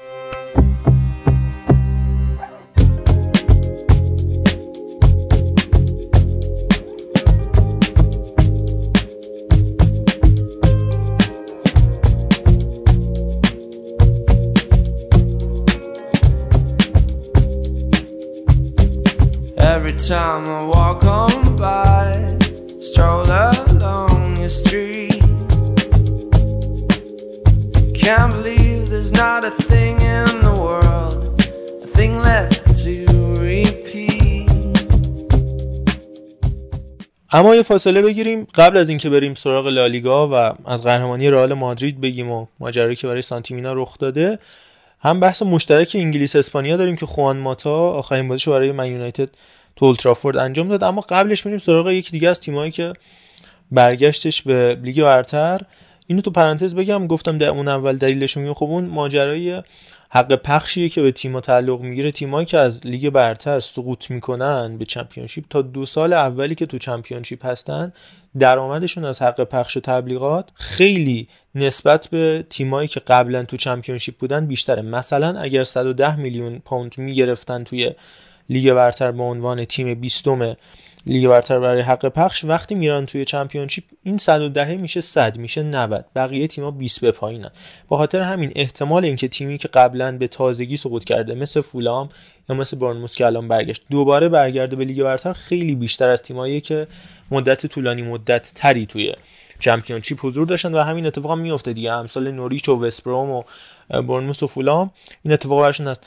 حالا با اردلان همراه میشیم. در مورد برنموث صحبت کنیم. من یه مقدماتی راجع به این تیم بگم بعدش بریم پیش اردلان. به دلیل اینکه اولا این بازیکن آکادمی چلسی از سولانکی عزیز اونجا است و اسکات پارکری که خب تو دوران بازیگریش هم اون اطراف تو لندن بوده هم تو تاتنهام و همینطور چارتون خب برنوس به شرایطی برگشت به لیگ برتر که پارکر قبلا هم تونسته بود فولامو برگردونه توی این تیم امسالشون. خب اونا فردی وودمن رو برداشتن از نیوکاسل آوردن اما کلا بهش بازی ندادن. مارک تراورز رو استفاده کردن که اون جایگزین ارون رمزدیل از بازیکن های رده های پایینترشون آورده بودن. ضمن که گری کیهیل دارن تو دفاعشون که به هر حال جزو بازیکن مهمشون بود. کریس مفامی که قبلا دیده بودیمش حتی توی سوانزی. ولی خب مهمترین بازیکناشون تو این فصل یکی دومینیک سولانکه بود که تونسته بود 29 تا گل بزنه تا اینجای کار و البته فیلیپ بیلینگی که از هادرسفیلد آوردن و رایان کریستی اونم جدا بازیکن خیلی تاثیرگذار بود فیلیپ بیلینگو که آقای سیانکی اینا بهش می‌گفتن بیلدینگ من همیشه برام سوال بود که چرا به تیمای بزرگتر نمیره؟ همونطوری که در مورد تاد کنتول همین سوال برام بود یا امی بوندیا که حالا در نهایت اومدش به استون ویلا. اما مهمترین نکته تیم بورنموس اولا اینه که در کنار تیم فولام و ناتینگهام فارست به شدت خط دفاع خوبی داشتن. 20 تا clean sheet تونستن ثبت بکنن. میانگین گل خوردهشون یک بودش و کلا هم سه تا پنالتی یعنی مهمترین اصل تیم برنموس قدرت فوق العاده خط دفاعیشون بود. برخلاف فولام که خط حمله فوق العاده داشت 106 تا زد با میتروویچ که 43 تا تونسته بود بزنه. برنموس قدرتش رو خط دفاعیش بودش. گرچه که آمار دفاعی فولام و برنموس یکی مونتا کلا بازیاش کم گلتر بود برنموس ولی یک هفته زودتر با بردن ناتینگام فارست تو بازی خیلی مهمی که همین دیشب برگزار کردن تونستش جواز صعود رو بگیره و تیم استیو کوپر رو شکست بده. کلا هم استیو پارکر اکبر میستاقیان درونی داره اینو ثابت کرده. الان با تو هستیم هم راجع به فولام و برنوس می‌تونی بگم. حالا خود استیو پارکر سبک مربیگریش و بازیکن تاثیرگذار مثل گری کیل و سولانکی که خب قبلا تو چلسی بودن و دیگر بازیکنی که تو این حوزه هست. خب من بازم افتخار دارم که سلام بکنم خدمت به همه رفقا و شنوندگان پادکست توتال فوتبال. من اردلان هستم و امیدوارم بازم بتونیم یه بحث خیلی خوبی رو تو این اپیزود داشته باشیم. خب یه می‌خوام با مربیشون شروع بکنم یعنی اسکات پارکر. بر خلاف اینکه جوانتر از یکی مثل ادی ها ولی باز همچنان یکم مربیه که اون فوتبال سنتی انگلیسی که بر پای یه فیزیک خیلی قدرتمند و بتونی دفاع رو ببندی. و یه جور همون فوتبال دفاع ضد حمله رو شامل میشه. البته خب حتی این تیم هم تو سالیان اخیر پیشرفت کردن. تو نحوه پرستشون بعضی موقع هم میان وسط زمین پرست می‌کنن. ولی خب همونطور که گفتی خیلی با تکه بر دفاعشه که تونسته قهرمان بشه. کلا چمپیونشیپ لیگیه که انگار به قول معروف تایم به عقب برگشته اونجا انگار 15 سال پیش دیگه برتر هنوز تیم های فیزیکی و دفاعی خوب شانس خیلی خوبی دارن واسه اینکه تو صد جدول برسن. چیزی که الان تو سطح اول فوتبال اروپا که مهمترینش دیگه برتر انگلیس دیگه نمی‌بینیم. و مثل همون مورینیوی که با آمار فوقالعاده اومد قهرمان لیگ برتر شد از لحاظ دفاعی تو چلسی و رکورد کمترین گل خورده رو داشت. اسکات پارکر هم تیمش تونست با یه آمار فوقالعاده دفاعی که تو سه فصل اخیر بی سابقه بوده تیمش رو به این مقام برسونه. ولی خب برخلاف مربی قبلیشون ادی هاو اون فوتبال مالکیتی و نوتر رو انجام نمیده. کلا ادی هاو یه جور سالی فوتبال انگلیسه. خیلی فرق داره با اون سبک مربی های دیگه انگلیسی و مخصوصا برموس.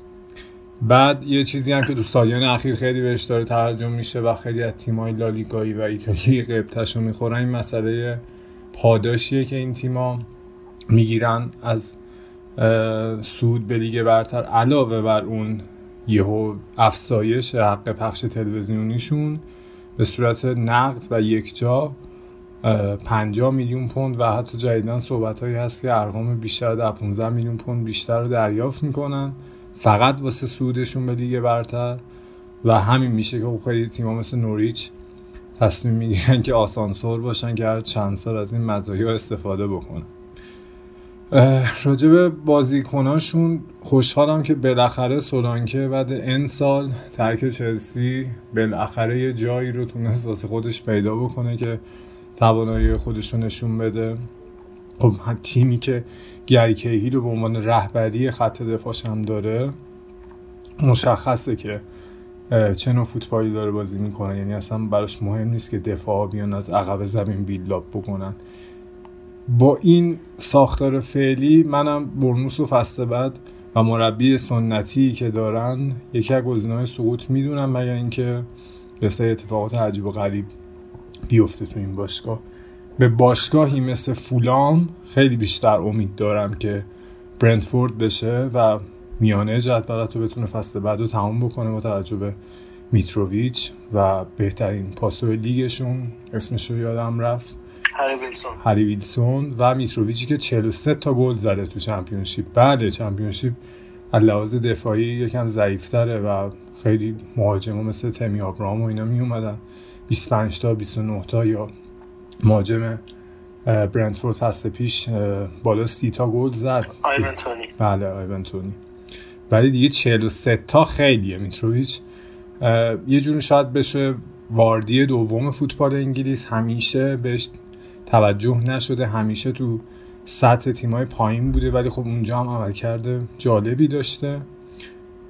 تو تیمای تحت سقوط تیمای قبلیش 12 تا گل می‌زده.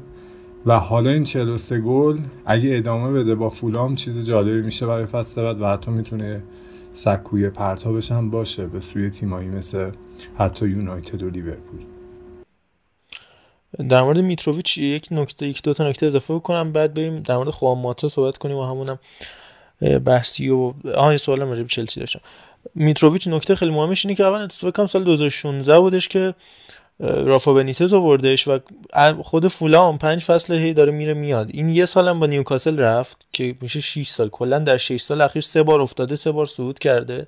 بازی اول جام جهانی هم که سربستان قد انجام بده رو با خاطر اینکه لباس در ورد فکر می‌کنم بعد از گلزنی و پرتغال از دست داده و محروم ولاهویچ حالا هست. ولی خب یعنی سعید عزت و بازی اول غایب خواهد بود تو جام جهانی که اینم از بدشانسیاش این از میتروویچ. فقط یه سوال راجع به چلسی بپرسم که بعد در ادامهش خوان ماتر هم راجع به حرف بزنیم چون هم چلسی بوده هم یونایتد که دیگه احتمالاً حالا صحبت سوسییداد و بتیسش بود و شاید بازگشتش به والنسیا خواکینتور این هفته حالا صحبت شد که تاد بولی و کنسرسیومش هم احتمال بسیار زیاد چلسی رو خواهند خرید. یعنی به تملک اونها در خواهد اومد. چقدر جدیه این ماجرا؟ چون امروز هم یه بیانیه آبراموویچ داده clarify کرد خیلی چیزا خب من یه update بدم از وضعیت چلسی. همونطوری که خیلی شاید بدونن یه چند هفته یه گروه رین که یه گروه مربوط به بانک میشه تو آمریکا از جانب آبراموویچ وکالت می‌گیره که این وضعیت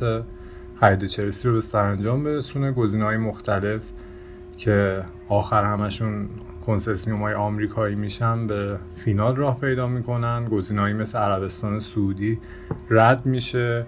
از جمله به خاطر اینکه تاییدش اگه مثل نیوکاسل ممکن بود طول بکشه باشگاه رو با خطر محرومیت روبرو می‌کنه. و همین که آبراموویچی که سال 2003-2004 شروع کردیم باشگاه رو با همون پول ریختن و اینا ساخت. نمی‌خواست به شیوه پاریس یا حتی شاید سیتی دوباره چلسی باشگاهی باشه که مالکا بخوان از طریق حالا مثلا رفقاشون شرکت های رفقاشون این کشورهای عربی با اون اقتصاد سیاسی که دارن پول تزریق بکنن به چلسی و خواست چلسی یه قدم پیشرفت بکنه لحاظ مدیریتی. به خاطر همین یکی شبیه گذشته خودش رو انتخاب نکرد. یعنی آبراموویچ چلسی رو به حدی رسون که تو پای خودش بیسته و نخواست عقب گرد داشته باشه.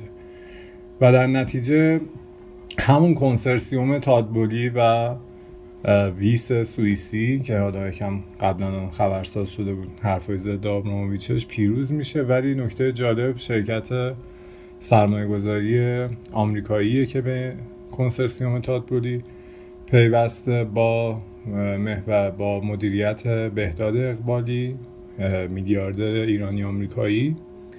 و به نظر من بهترین گروه بود ممکنه با توجه به رقم خیلی زیادی که برای این انتقال داره انجام میشه این انتقال مالکیت چلسی قرار بزرگترین قرارداد تاریخ ورزش دنیا باشه. حتی از رقمی که FSG مثلا چند سال پیش سال 2012 11 واسه لیورپول داد خیلی خیلی بیشتره. با توجه به رقم و این ساختار سرمایه گذاری که داره به وجود میاد من امیدم اینه که یکم این کنسرسیوم آمریکایی متفاوت خواهند بود از آمریکایی های دیگر دیگه برتر ولی باید صبر کرد. حالا سر فرصت حسابی وقتی قطعی شد صحبت می‌کنیم سر چلسی آینده. فقط بگم که میلیاردر انگلیسی بریتانیایی سر کلیف هم تو خارج از این فرآیند گروه رین پیشنهادی داد که چنان هم پیشنهاد خاصی نیست نسبت به بولی که تجربه خیلی خوبی داره تو ورزش و تو اسپانسر پیدا کردن و می‌دونیم که مالکین نمی‌تونن دیگه مستقیم پول تزریق بکنن به باشگاه. قابل توجه هواداران میدان عزیز که شاید این روزا خوشحال باشن. یعنی یه راهی رو باید برن مالکین که بتونن حالا اسپانسر جور بکنن. ولی خب کشورهای عربی اون اقتصاد سیاسی که دارن معمولا می‌تونن اسپانسرها رو از همون داخل خاندان خودشون جور بکنن ولی به هر حال یه گیر و داره. ولی بولی با این تجربه ای که داره تو ورزش و sponsoring من امید خیلی خوبی بهش دارم که حتی فصل بعد یه رقم عجیب و غریب واسه چلسی هزینه بشه. مرسی. خیلی خب اینم بحث چلسی یا update که نفتهشون. حالا باختم دادن به اورتون ولی خب اونم فکر کنم مدیون استاد پیکفورد باشه فوق العاده بود.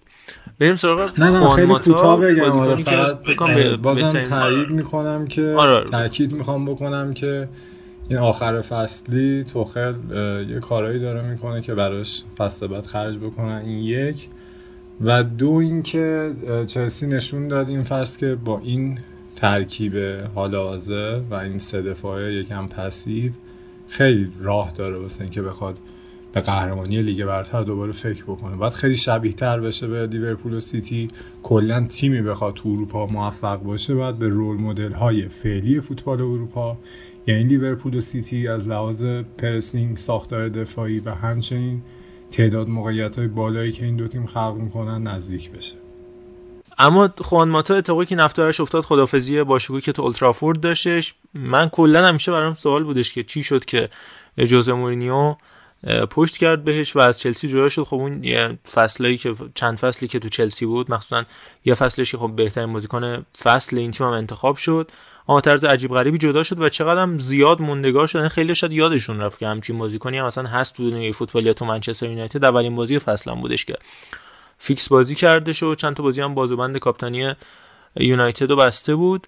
ولی خب به حال احتمالاً به لالیگا باز خواهد گشت. هم بحث هم لیگ برتری هم چلسی داره هم لالیگا داره.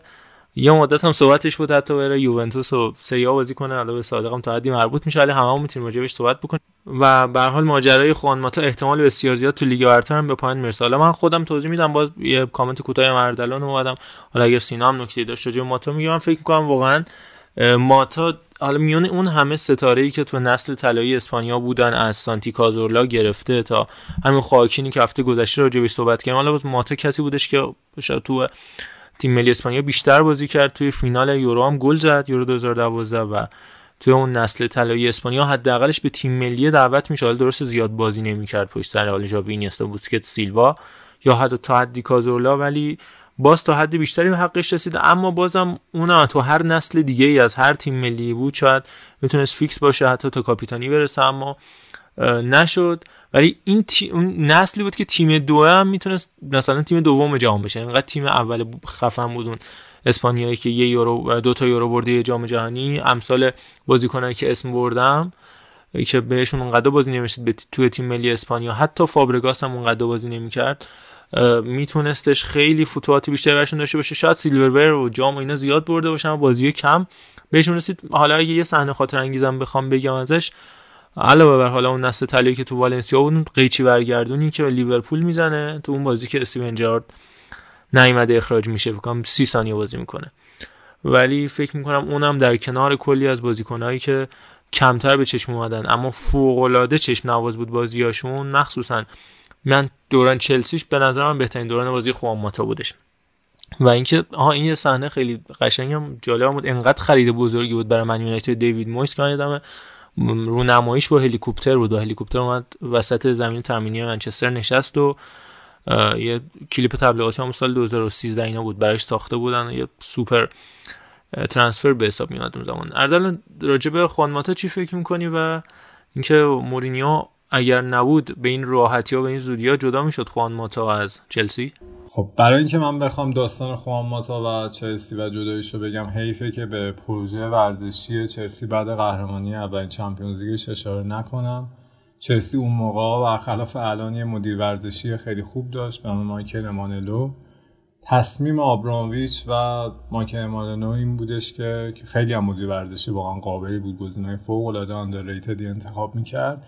بود که یک تیم فوق العاده خلاق با بازیکنهای فانتزی داشته باشه مثل سیتی فعلی و میره ماتا رو با ماتا شروع می‌کنه و بعد کوین دی بروین اسکار هازارد تو سالهای بعد فابرگاس حتی دفاع پا به توپی مثل داوید لویز رو می‌گیره و حتی چلسی تو مد نظرش این بودش که واسه پپ هم اقدام بکنه.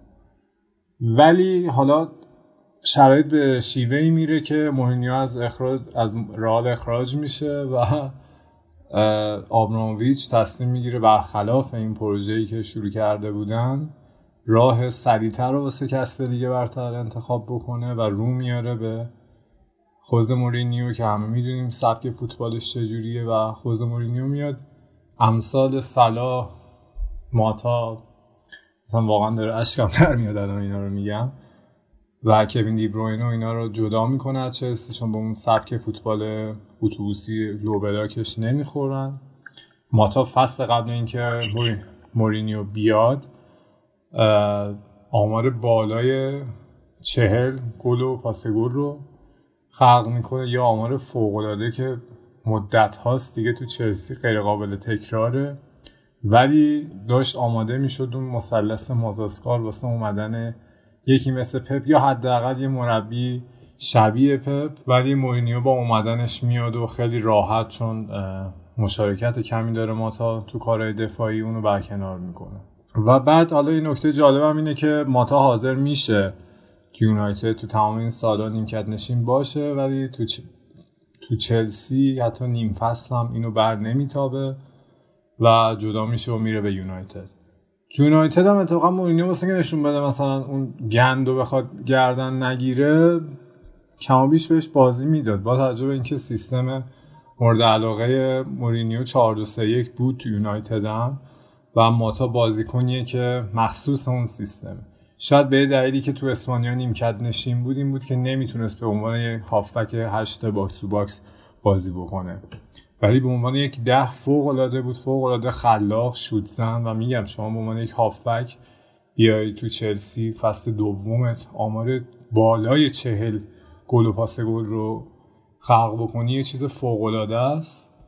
با قیمت قابل قبولی هم میره یونایتد. ولی خب رفته رفته هم به خاطر باز مورینیویی که تو یونایتد سرش خراب میشه و هم به خاطر اینکه دیگه فوتبال از اون شیوه 4 2 3 1 داره خارج میشه. خیلی تیم‌ها سعی می‌کنن با سه تا آفک بازی بکنن یعنی مشخصا سولچر کاملا تو سایه قرار می‌گیره ولی خب چون حقوق خوبی می‌گرفت گذاشت تا آخر قراردادش بگذره و حالا فکر کنم یکی دو سال آخر بخواد به فوتبالی هم بپردازه.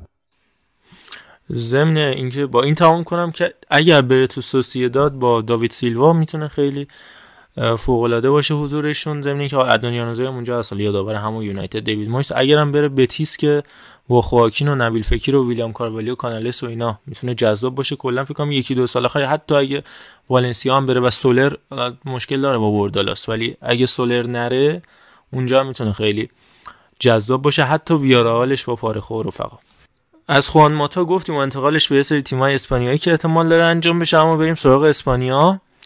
هم چمپیونز لیگ راجع به تیمای اسپانیا حرف داریم از ویارال گرفته تا رئال که خب دیگه اصلا فکر کنم مین مین ایونت که چی مین مچ تاریخ بودش. ولی قبل از اون در مورد قهرمانی 35 هم صحبت کنیم. هم فکر کنم ارفان از همون روز اول برگشت راجع به کارلتو برخلاف خیلی دوستان ارزشمند و آماری ما که می‌گفتن انتخاب بدی و این داستان ها همون ارفان روز اول پشت آنچلوتی بود به عنوان بارسایی من هم در حال خودم بودم هم شما همه شاهدیم. همین که حالا سینا هم مفصل صحبت می‌کنه قهرمانی 35 می که حالا برای من به ویژه اگه خودم بخوام بگم اینجوری پاسو بدم به سینا و آدم عرفان فوق العاده فکر می‌کنم غیر قابل پیش بینی بود توی این قهرمانی 20 سال اخیر. حالا یکی از قهرمانی زیدان بوده یکی از قهرمانی های به حال مورینیو بوده. حالا رئال اونقدر قوی نبوده. ولی واقعا این یکی هیچ کی فکرش نمی‌کرد. مخصوصا حالا سقوطی که بارسلونا داشت و اتلتیکو مادریدی که خیلی فکر می‌کردن با آوردن گریزمان ماتیش کنیا و حتی رودریگو دیپول دوباره بخواد قهرمانیش تکرار بکنه. چه تمی بود قهرمانی؟ 35 تا بریم سراغ صندلی آقای آلاوا و سیل. من یاد یه جمله از این بنده خدایی انداختی که به نظرم نگم تا سرم به باد نرفت. حقیقتا خیلی شیرین بود و همینجور که شما میگین غیر قابل پیش بینی بود به خاطر اینکه ما انتظار نداشتیم از این تیم رئال مادرید ابتدای فصل. ولی خب به مرور زمان با توجه به شرایط بدنی بازیکنها خب ثابت کرد که واقعا شایسته ترین تیم برای کسب عنوان قهرمانی لالیگا خب قطعا خود راله امسال ما یکم اذیت شدیم. حالا نه تیمایی مثل بارسلونا و اتلتیکو اینا خیلی برامون حالا درد سرساز نشدن. ولی خب سویا یه کمی داشت اذیتمون می‌کرد که خب اونم بالاخره اونم ترمزش کشیده شد. راجع این قهرمانی من باید بگم که فکر می‌کنم که یه اتفاق خیلی خوبی بود به خاطر اینکه خب با توجه به اینکه برنابهو جدید داره آماده میشه و یه نسل جدیدی از بازیکنها دارن به مرور وارد تیم میشن مثل ادواردو کاماوینگا مثل رودریگو مثل وینی. اینا باعث میشه که خب این قهرمانی هم خیلی اعتماد به نفسشون رو بالا ببره و همین که خیلی بهشون کمک بکنه برای اون خودباوری که دارن. سی و پنجمین قهرمانیمون مصادف شد با چهارمین قهرمانی کارلتو بزرگ در فوتبال اروپا در چهار لیگ مختلف. مصادف شد با 24 قهرمانی مارسلو و عبور از یعنی چیزا فرانسه رو حساب کن. البته من این چیز تو بگم البته اینو میگن میگن چهار تا. من حرفتو تایید چون خیلی میگن فرانسه جز اونا نیست. ولی اینم تو پرانتز این ببخشید حرفتو قطع کردم. خب نگاه کن این همه فصل من اصلا کردیت نمی‌خوام ندیدم بهش. اصلا من در حدی نیستم. انقدر این آدم بزرگه انقدر دستاورداش اصلا غیر قابل تصوره. که اصلا من در اون اندازه نیستم که قاسا ولی اینو هم باید بگیم که همونطور که راجع پپ هم صحبت میشه آقا 6 فصل اینجا بودی باید یه قهرمانی میوردی هر جوریه تو چمپیونز لیگ. راجع به کارلتو هم حالا واقعا فوق العاده بوده دستاوردش ولی به هر حال سه فصل تو لیگا بوده یه قهرمانی نزدیک ده یازده فصل سریا بوده هفت فصل میلان بوده یه قهرمانی. این هم هست دیگه که از اون برم دیگه فقط یه دونه یه دونه برداشته. حالا بایرن که ولش کن کلا و پاریس سن ژرمن حالا چلسی هم تو دو فصلش یه دونه. ولی خب مخصوصا راجع به سریاش و حالا تا حدی تا حدی نه خیلی. لالیگاش می‌تونست بهترم عمل بکنه. ولی بازم اصلا استثنایی و حرفی توش نیست. ببخشید میونی کلام. نه خواهش می‌کنم. آره کارلتو بیشتر تیم تورنمنته. یعنی بیشتر تیم مثل رقابت های مثل سیله و حالا توی لیگ شاید اونقدر به قول شما با توجه به مدت زمان حضورش نتونسته اونجور که باید شد ولی خب بالاخره کار بزرگه. یعنی من واقعا نمی‌تونم هیچ جوره این بزرگی و این عظمت کاری که کارلو آنجلوتی تو فوتبال انجام داده و واقعا شاگرد خلف آریوساکی دیگه واقعا بیشتر یعنی انتظار همینه از یه همچین انسانی. و حالا از یه منظر دیگه بخوام به قهرمانی امسالمون نگاه بکنم ما فصل پیش هم خیلی پایا پای با اتلتی اومدیم بالا. یعنی اگر اون بازی جلوی سویا اون پنالتی اعلام نمی‌شد و یا اصلا اون پنالتی گرفته می‌شد برای ما زمان مربیگری زیدان من فکر می‌کنم حتی اتلتی پارسال هم نمی‌تونست قهرمان بشه. ولی امسال روی کردی که کارلو آنجلوتی داشت اینکه من 11 تا بازیکن دارم تا وقتی جون تو تنتونه باید بازی بکنید و سعی کرد توی همون نیم فصل اول همه امتیازات رو بگیره. چون می‌دونست که نیم فصل دوم بالاخره تیم افت می‌کنه و اون تجربه فصل بعد از دسیما رو داشتیم باش که تیم به شدت خوب بود. در نیم فصل دوم تیم افت کرد. جوری که دیگه حتی دیگه تیم نتونست بلند بشه و آنجلوتی و اون موقع دستیارش حالا فرناندو هیرو دیگه از تیم رفتن. ولی هم این موضوع که آنجلوتی با همه وجود تیم رو آماده می‌کرد همین که واقعا نقش پینتوس. یعنی من هر سری صحبت کردم باید بگم نمی‌تونم نگم که این پینتوس کاری کرد با توجه بدنسازی که ابتدای فصل داشتیم که ما انقدر راحت با 15 امتیاز اختلاف بتونیم پامون رو بندازیم رو اون پا. پامون ظرف پاپکورنمون رو دستمون بگیریم لذت ببریم. و این خیلی جذاب بود. در کنارش یه موضوع دیگه هم اشاره کنم بعد آقای ارشیزاده حالا در کنارش خودم هستم. اینکه ما می‌بینیم الان واقعا من خودم به شخصه توی اپیزود قبلی هم که بودم گفتم و الان مصرانه میگم. واقعا این تیم نیاز به امباپه نداره. این تیم تا وقتی رودریگو داره امباپه نمی‌خواد اصلا نمی‌خواد. اشتباه اومدن امباپه این نظم و این خودباوری رو به هم می‌زنه. این تیم شاید به رودیگر شاید به شوامنی احتیاج داشته باشه ولی به امباپه اصلا نیاز نداره و بچه ها بی نظیرن میدرخشن. در ادامه من قبل اینکه ارفان حالا نکته شجاع قهرمانی این فصل رئال بگی که بعد همون هم وصلش می‌کنیم به لیگ قهرمانان راجع به کورس بقای لالیگا ما بخشو در فیلم اینم بگم. ببین یه حالا با عرفان هم صحبت می‌کنیم چند و... چند دقیقه پیش. من میشه قبلش یک سوال بپرسم بپرس فقط یک ثانیه. آیا این آقای پینتوس از جک تیریدی و دوستان فراد مجیدی هم آره ارسلان میگم ارسلان. اردلان خودش استقلالی یا اینا رو میگه حمله ور نشید. این بس نه خیلی فرم بدن. البته خب ببین پارسال هم حالا سینا هم صحبت پارسال هم اینترش واقعا عجیب غریب بود و قطعا کارش خیلی درست فکر کنم بهترین باشه تو اسپانیا که چی تو اروپا. آره من می‌خواستم آره فقط راجع به پینتوس اینو اشاره بکنم که خیلی اصلا استثنایی. اون یک دهم درصد گمان بد و جک تیریدی و این حرفا اصلا نباشه و خیلی امیدوارم که بعدا یه برنامه مستندی و یه بیشتر بدونیم که چه کار کرده با این تیم رئال مادرید که بازیکنهای کهنسالشون با اینکه یک سال سنشون بیشتر شده دوندگیشون بیشتر شده. یا مثلا کارواخالی که دیگه ایستا شده بود نیم فصل اول یهو بعد بازی با چلسی 7 سال جوان شده خیلی دوست دارم بعدها از آقای پینتوس بشنم اینم من اشاره بکنم که آره آن رئال این اولا حالا این سوال و از سینا مطرح می‌کنم تو ذهنش باشه که به نظرش بهترین بازی فصل و بهترین گل فصل رئال براش چی بوده یا مثلا اون نقطه عطف اینا تو ذهنش باشه. ولی دو تا سوال هم دارم که حالا هم عرفان راجبش صحبت می‌کنه هم سینا. اگه اتفاقات هم دست به دست هم میدن یعنی رئال قرار بودش که پروژه بازسازی برنابو رو انجام بده که یکی از مهمترین سودایی که برد به صورت خیلی تصادفی بودش که کرونا اومد و بخش زیادی از ضررهایی که قرار بود به خاطر نبود هوادار بکنه گرچه که به خاطر نبود هوادارم فکر کنم ضرر کرد خاطر اون ورزشگاه دی استفانوی که توش بازی می‌کرد مدت ولی بازم بخش زیادیش رفت پشت اون دوران کرونا نبود هوادارا و البته اول فصل پیشنهاد 200 میلیونی به امباپه دادن. که خب پاریس سن قبول نکرد. یعنی اگه قبول می‌کرد شاید خیلی فصل متفاوت می‌شد این ماجراهایی که الان می‌تونن انقدر قدرت مالی داشته باشن که حتی اگه قهرمان چمپیونز لیگ هم نشن انقدر سود می‌برن از رسیدن تا اینجای چمپیونز لیگ چه از پاداشی که می‌گیرن چه از درآمدی که از sponsoring به عنوان بنده قرارداد دارن که به راحتی بتونن حالا امباپه و امثالهم و حقوقشو بدن یا رودیگر رو که میگن دستمزد خیلی بالا میگه. ولی خب می‌دونی یه جاهایی هم خوب رقم می‌خوره. به دلیل اینکه حالا زمینه هاش خوب فراهم شده و هر شکل نداد پاریس سن ژرمن امباپه رو 200 میلیون کرونا هم بخش زیادی از پروژه تغییر ورزشگاه رو پوشوند اتفاقی برای بارسلونا دقیقا برعکسش میفته تازه هوادارا دارن برمیگردن. از فصل بعد نه بدترش بارسلونا یه سال و نیم ورزشگاه نخواهد داشت. میره توی ورزشگاه مال المپیک بارسلون 20 سال 30 سال پیش. و اینا همه دست بس هم دارن که رئال مادرید واقعا یه پروژه پرفکت داشته باشه. ارفان اگر حالا نکته می‌تونیم برای وصلش بکنیم به چمپیونز لیگ. اگر نکته داری راجع به رئال هم قهرمانی 35 هم دیگه است.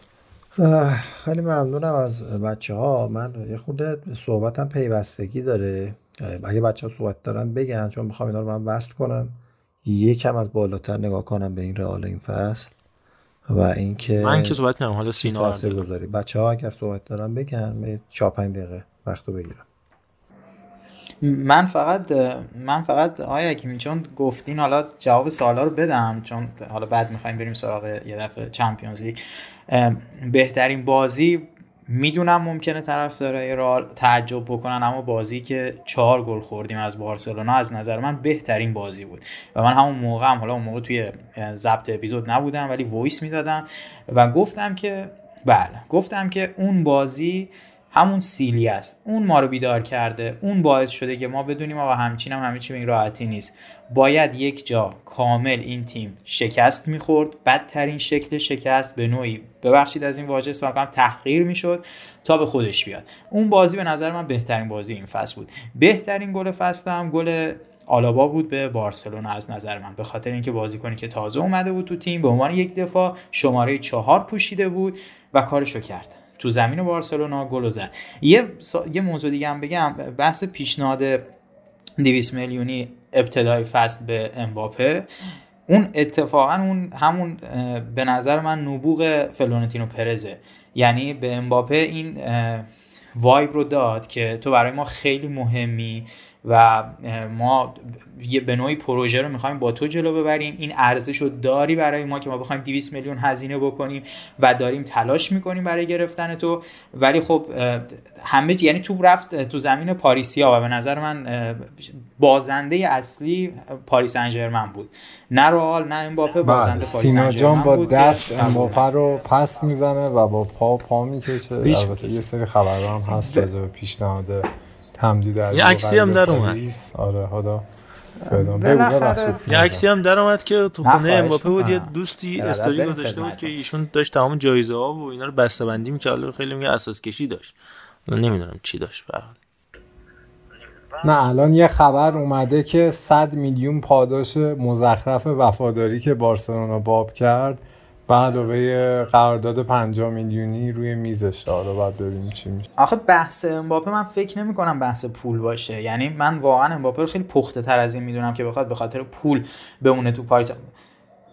نه نه آخه بحث خون نیست اردلان. بحث اینه که خسته شده از این شرایطی که داره. پاریس سن ژرمن دیگه باید چیکار بکنه این بازیکن برای این تیم؟ که این تیم بازیکنهای اطرافش یه ذره تلاش بکنن برای این اون لوگویی که روی پیرنشون درج شده. این کارو نمی‌کنن تو پاریس سن پاریس سن ژرمن شوخی داری واقعا درست یعنی اون پروژه‌ای که تو اصلا خسته کننده است. حتی دقیقاً بله. بعد حیف میشه حتی خبرنگار ازش پرسید گفته بود بس دیگه. بعضیش پرسید بودن که میمونی تو پاریس یا میری رئال؟ گفته بود بس دیگه. واقعا خسته کننده است. اصلا اون باشگاه واقعا اون باشگاه دیگه باید درش گل گرفته بشه با احترام به هوادارهای پاریس. و من فکر می‌کنم که امباپه میاد ولی خب خیلی ناراحتم چون رودریگو شرایط فوق العاده ای داره. ولی خب اگر آنجلوتی بمونه می‌تونه یه عکسی هم در اومد زمین که پیش چه اتفاقی میفته من فقط راجع به امباپه یه چیزی بگم. هم آخه یه کامنت جالبی سینا جان گذاشت که من وقتی گفتم سیتی و لیورپول role model های فعلی فوتبال هستن. گفت سلام رال هستم. خیلی کامنت جالبی بود. من اتفاقا می‌خوام وصلش بکنم به امباپه که چقدر خرید خوبی می‌تونه واسه رال باشه. برخلاف خرید هالند واسه رال ببینید همه که می‌دونن ژاوی بدون هیچ آلایشی پپ سیتی رو آورده داره کپی می‌کنه. یعنی من میگم role model های فعلی فوتبال این دو تیم هستن شوخی نیست. اصلا واسهش مهم نیست. همه های مازاد سیتی رو می‌گیره و داره برمیگرده به اون تیکی تاکای کمی هم مدرن تر بدون مهاجم نوک و این داستان. و رئال داره چی کار می‌کنه؟ ما قبلا هافبک های box to box تخریبی مثل شوامنی کاماوینگا اصلا نمی‌دونیم رئال واسهشون هزینه بکنه. یه کاسمیرو بود خیلی ارزون براش آوردن آوردن. رئال به نظر من بیشتر داره شیوه لیورپول رو در پیش می‌گیره. یعنی می‌خواد یکم از اون فانتزی بودنش تو وسط زمین کم بکنه. رو بیاره به gegenpressing و عوضش فوق العاده وینگرای سرعتی و تو عمق زن داشته باشه. سلطان اینجور مهاجمین امباپه هست فوق العاده تو طول فصل نفوذهای زیادی می‌کنه تک به تک میشه. وینیسیوس هم به نوبه خودش خوبه.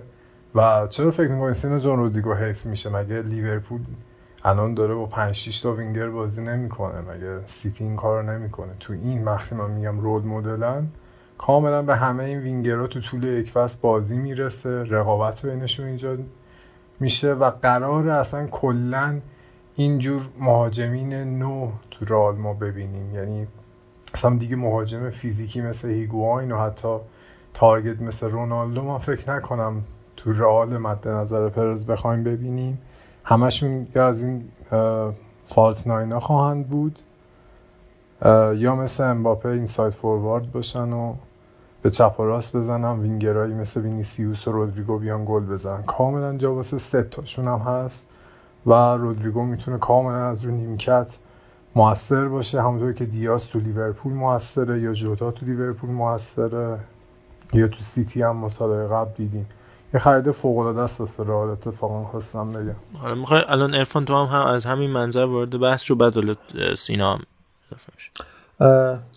دقیقا من موافقم که خرید قطعا خوبیه. حتی زمان اومدنش هم حالا چه با آگاهی و از پیش فکر شده بوده چه نبوده و شرایط تحمیل کرده به هر حال سبب خیر شده. اینکه وینیسیوس اینو یه بار صحبت کردیم از اون جایگاهی که به این پاس ندید تبدیل شد به یک بازیکن کلیدی در رئال مادرید.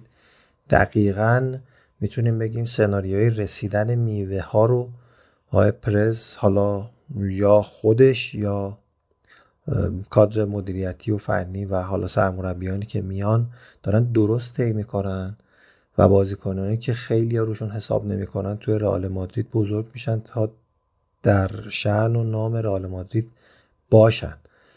امباپه همین یعنی این فصلی که گذشت به نظر من هنوز زود بود برای اومدنش چون به این نتیجه که سینا اشاره کرد شاید نمی رسید که ظرف پاریس انجرمن کوچیکتر از وجود بازیکنان مثل امباپه و الان هم لیونل مسی و نیمار و اینها هستش.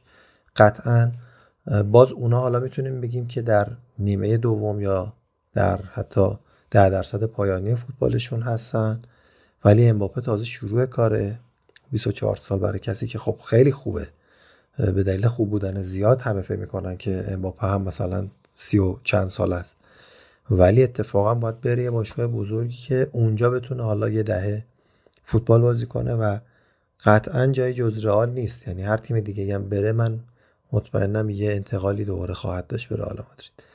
و اینکه چقدر حالا به قول اردلان رول مدل یا نقشی که داره توی زمین شبیه کریستیانو رونالدو شبیه آدم که می‌تونن ستاره باشن سوپر استار باشن تماشاچی باشن ارتباط برقرار کنن.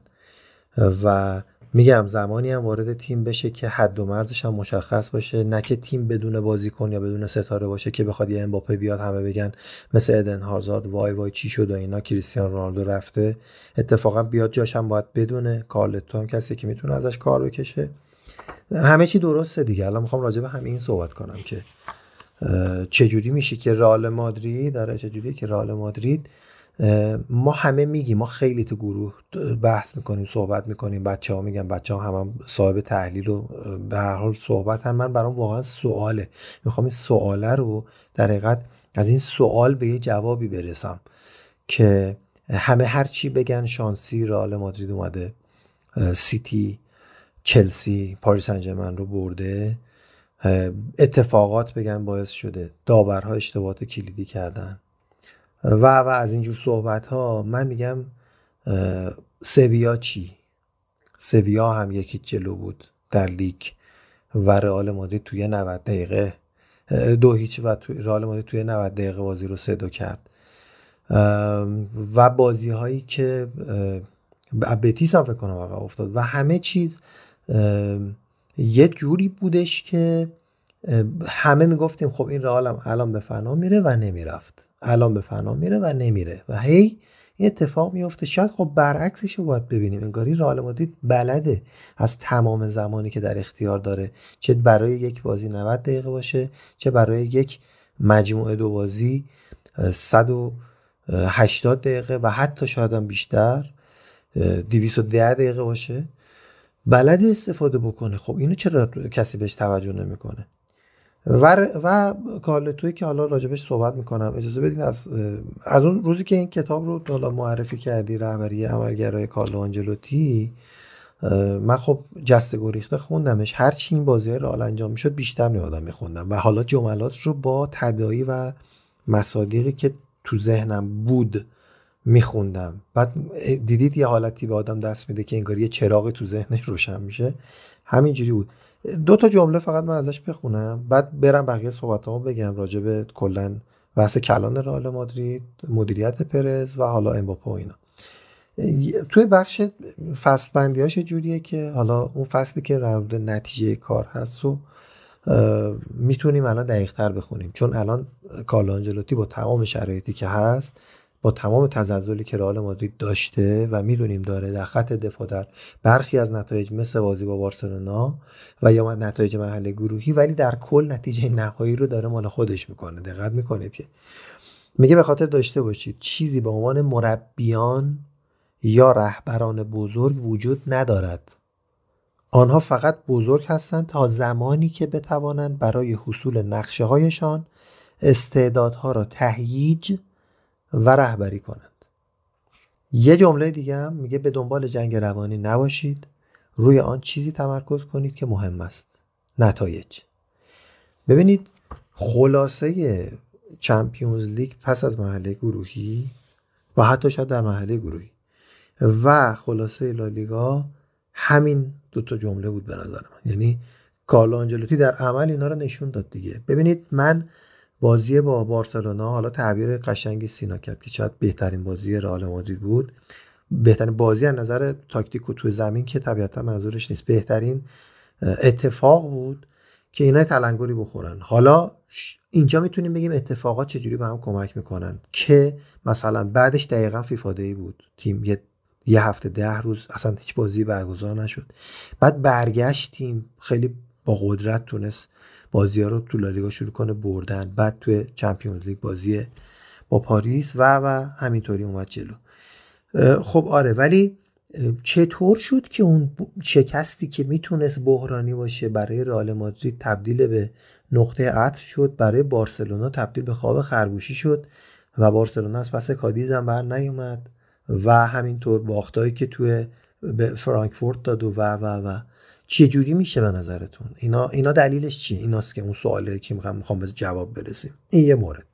مورد دیگه چرا رئال مادرید تمام بازیهایی که کامبک زد خب طبیعتا شما از منفی که می‌خواید به مثبت برسید حتما باید نقطه صفر رو رد بکنید. رئال مادرید تو همه این بازی این حالات پیش اومد. یعنی برای تیم حریف به نقطه صفر رسید بازی. چرا اونا نتونستن کارو در بیارن؟ چرا چرا همه میگن که این حالا جمله که پپ گواردیولا داره اخیرا پس از همه باختاش توی چمپیونز لیگ میگه خیلی نزدیک بود خیلی نزدیک بود و همین توپی که قبل از دقایق پایانی بازی که اون گل مساوی و گل شکست رو بخورن تو رو خط دروازه مندی در میاره و همین و شبیهش و کارواخالی که همه مسخرش می‌کنن بازی رفت در آورد. اینا چرا دیده نمیشه؟ خب اینا بازیکنهای تیمن دیگه. یعنی اینا هم دارن جون می‌کنن کار می‌کنن. و همین اتفاقات باعث میشه که یه تیم نبازه یا بتونه اتفاق بزرگ رقم بزنه. اگه بخوایم اینجوری ببینیم که پس بازی ایران و استرالیا کلا اگر احمد آبزاده نبود 7 18 هیچ می‌شد بازی مثلا. یا چه می‌دونم علی دایی اون استوب و اون چرخش رو نمی‌کرد اصلا ما یه گلم نمی‌زدیم. و اینجور یعنی اینجوری هر پیروزی رو میشه لوس کرد. هر باختی رو هم میشه توجیه کرد.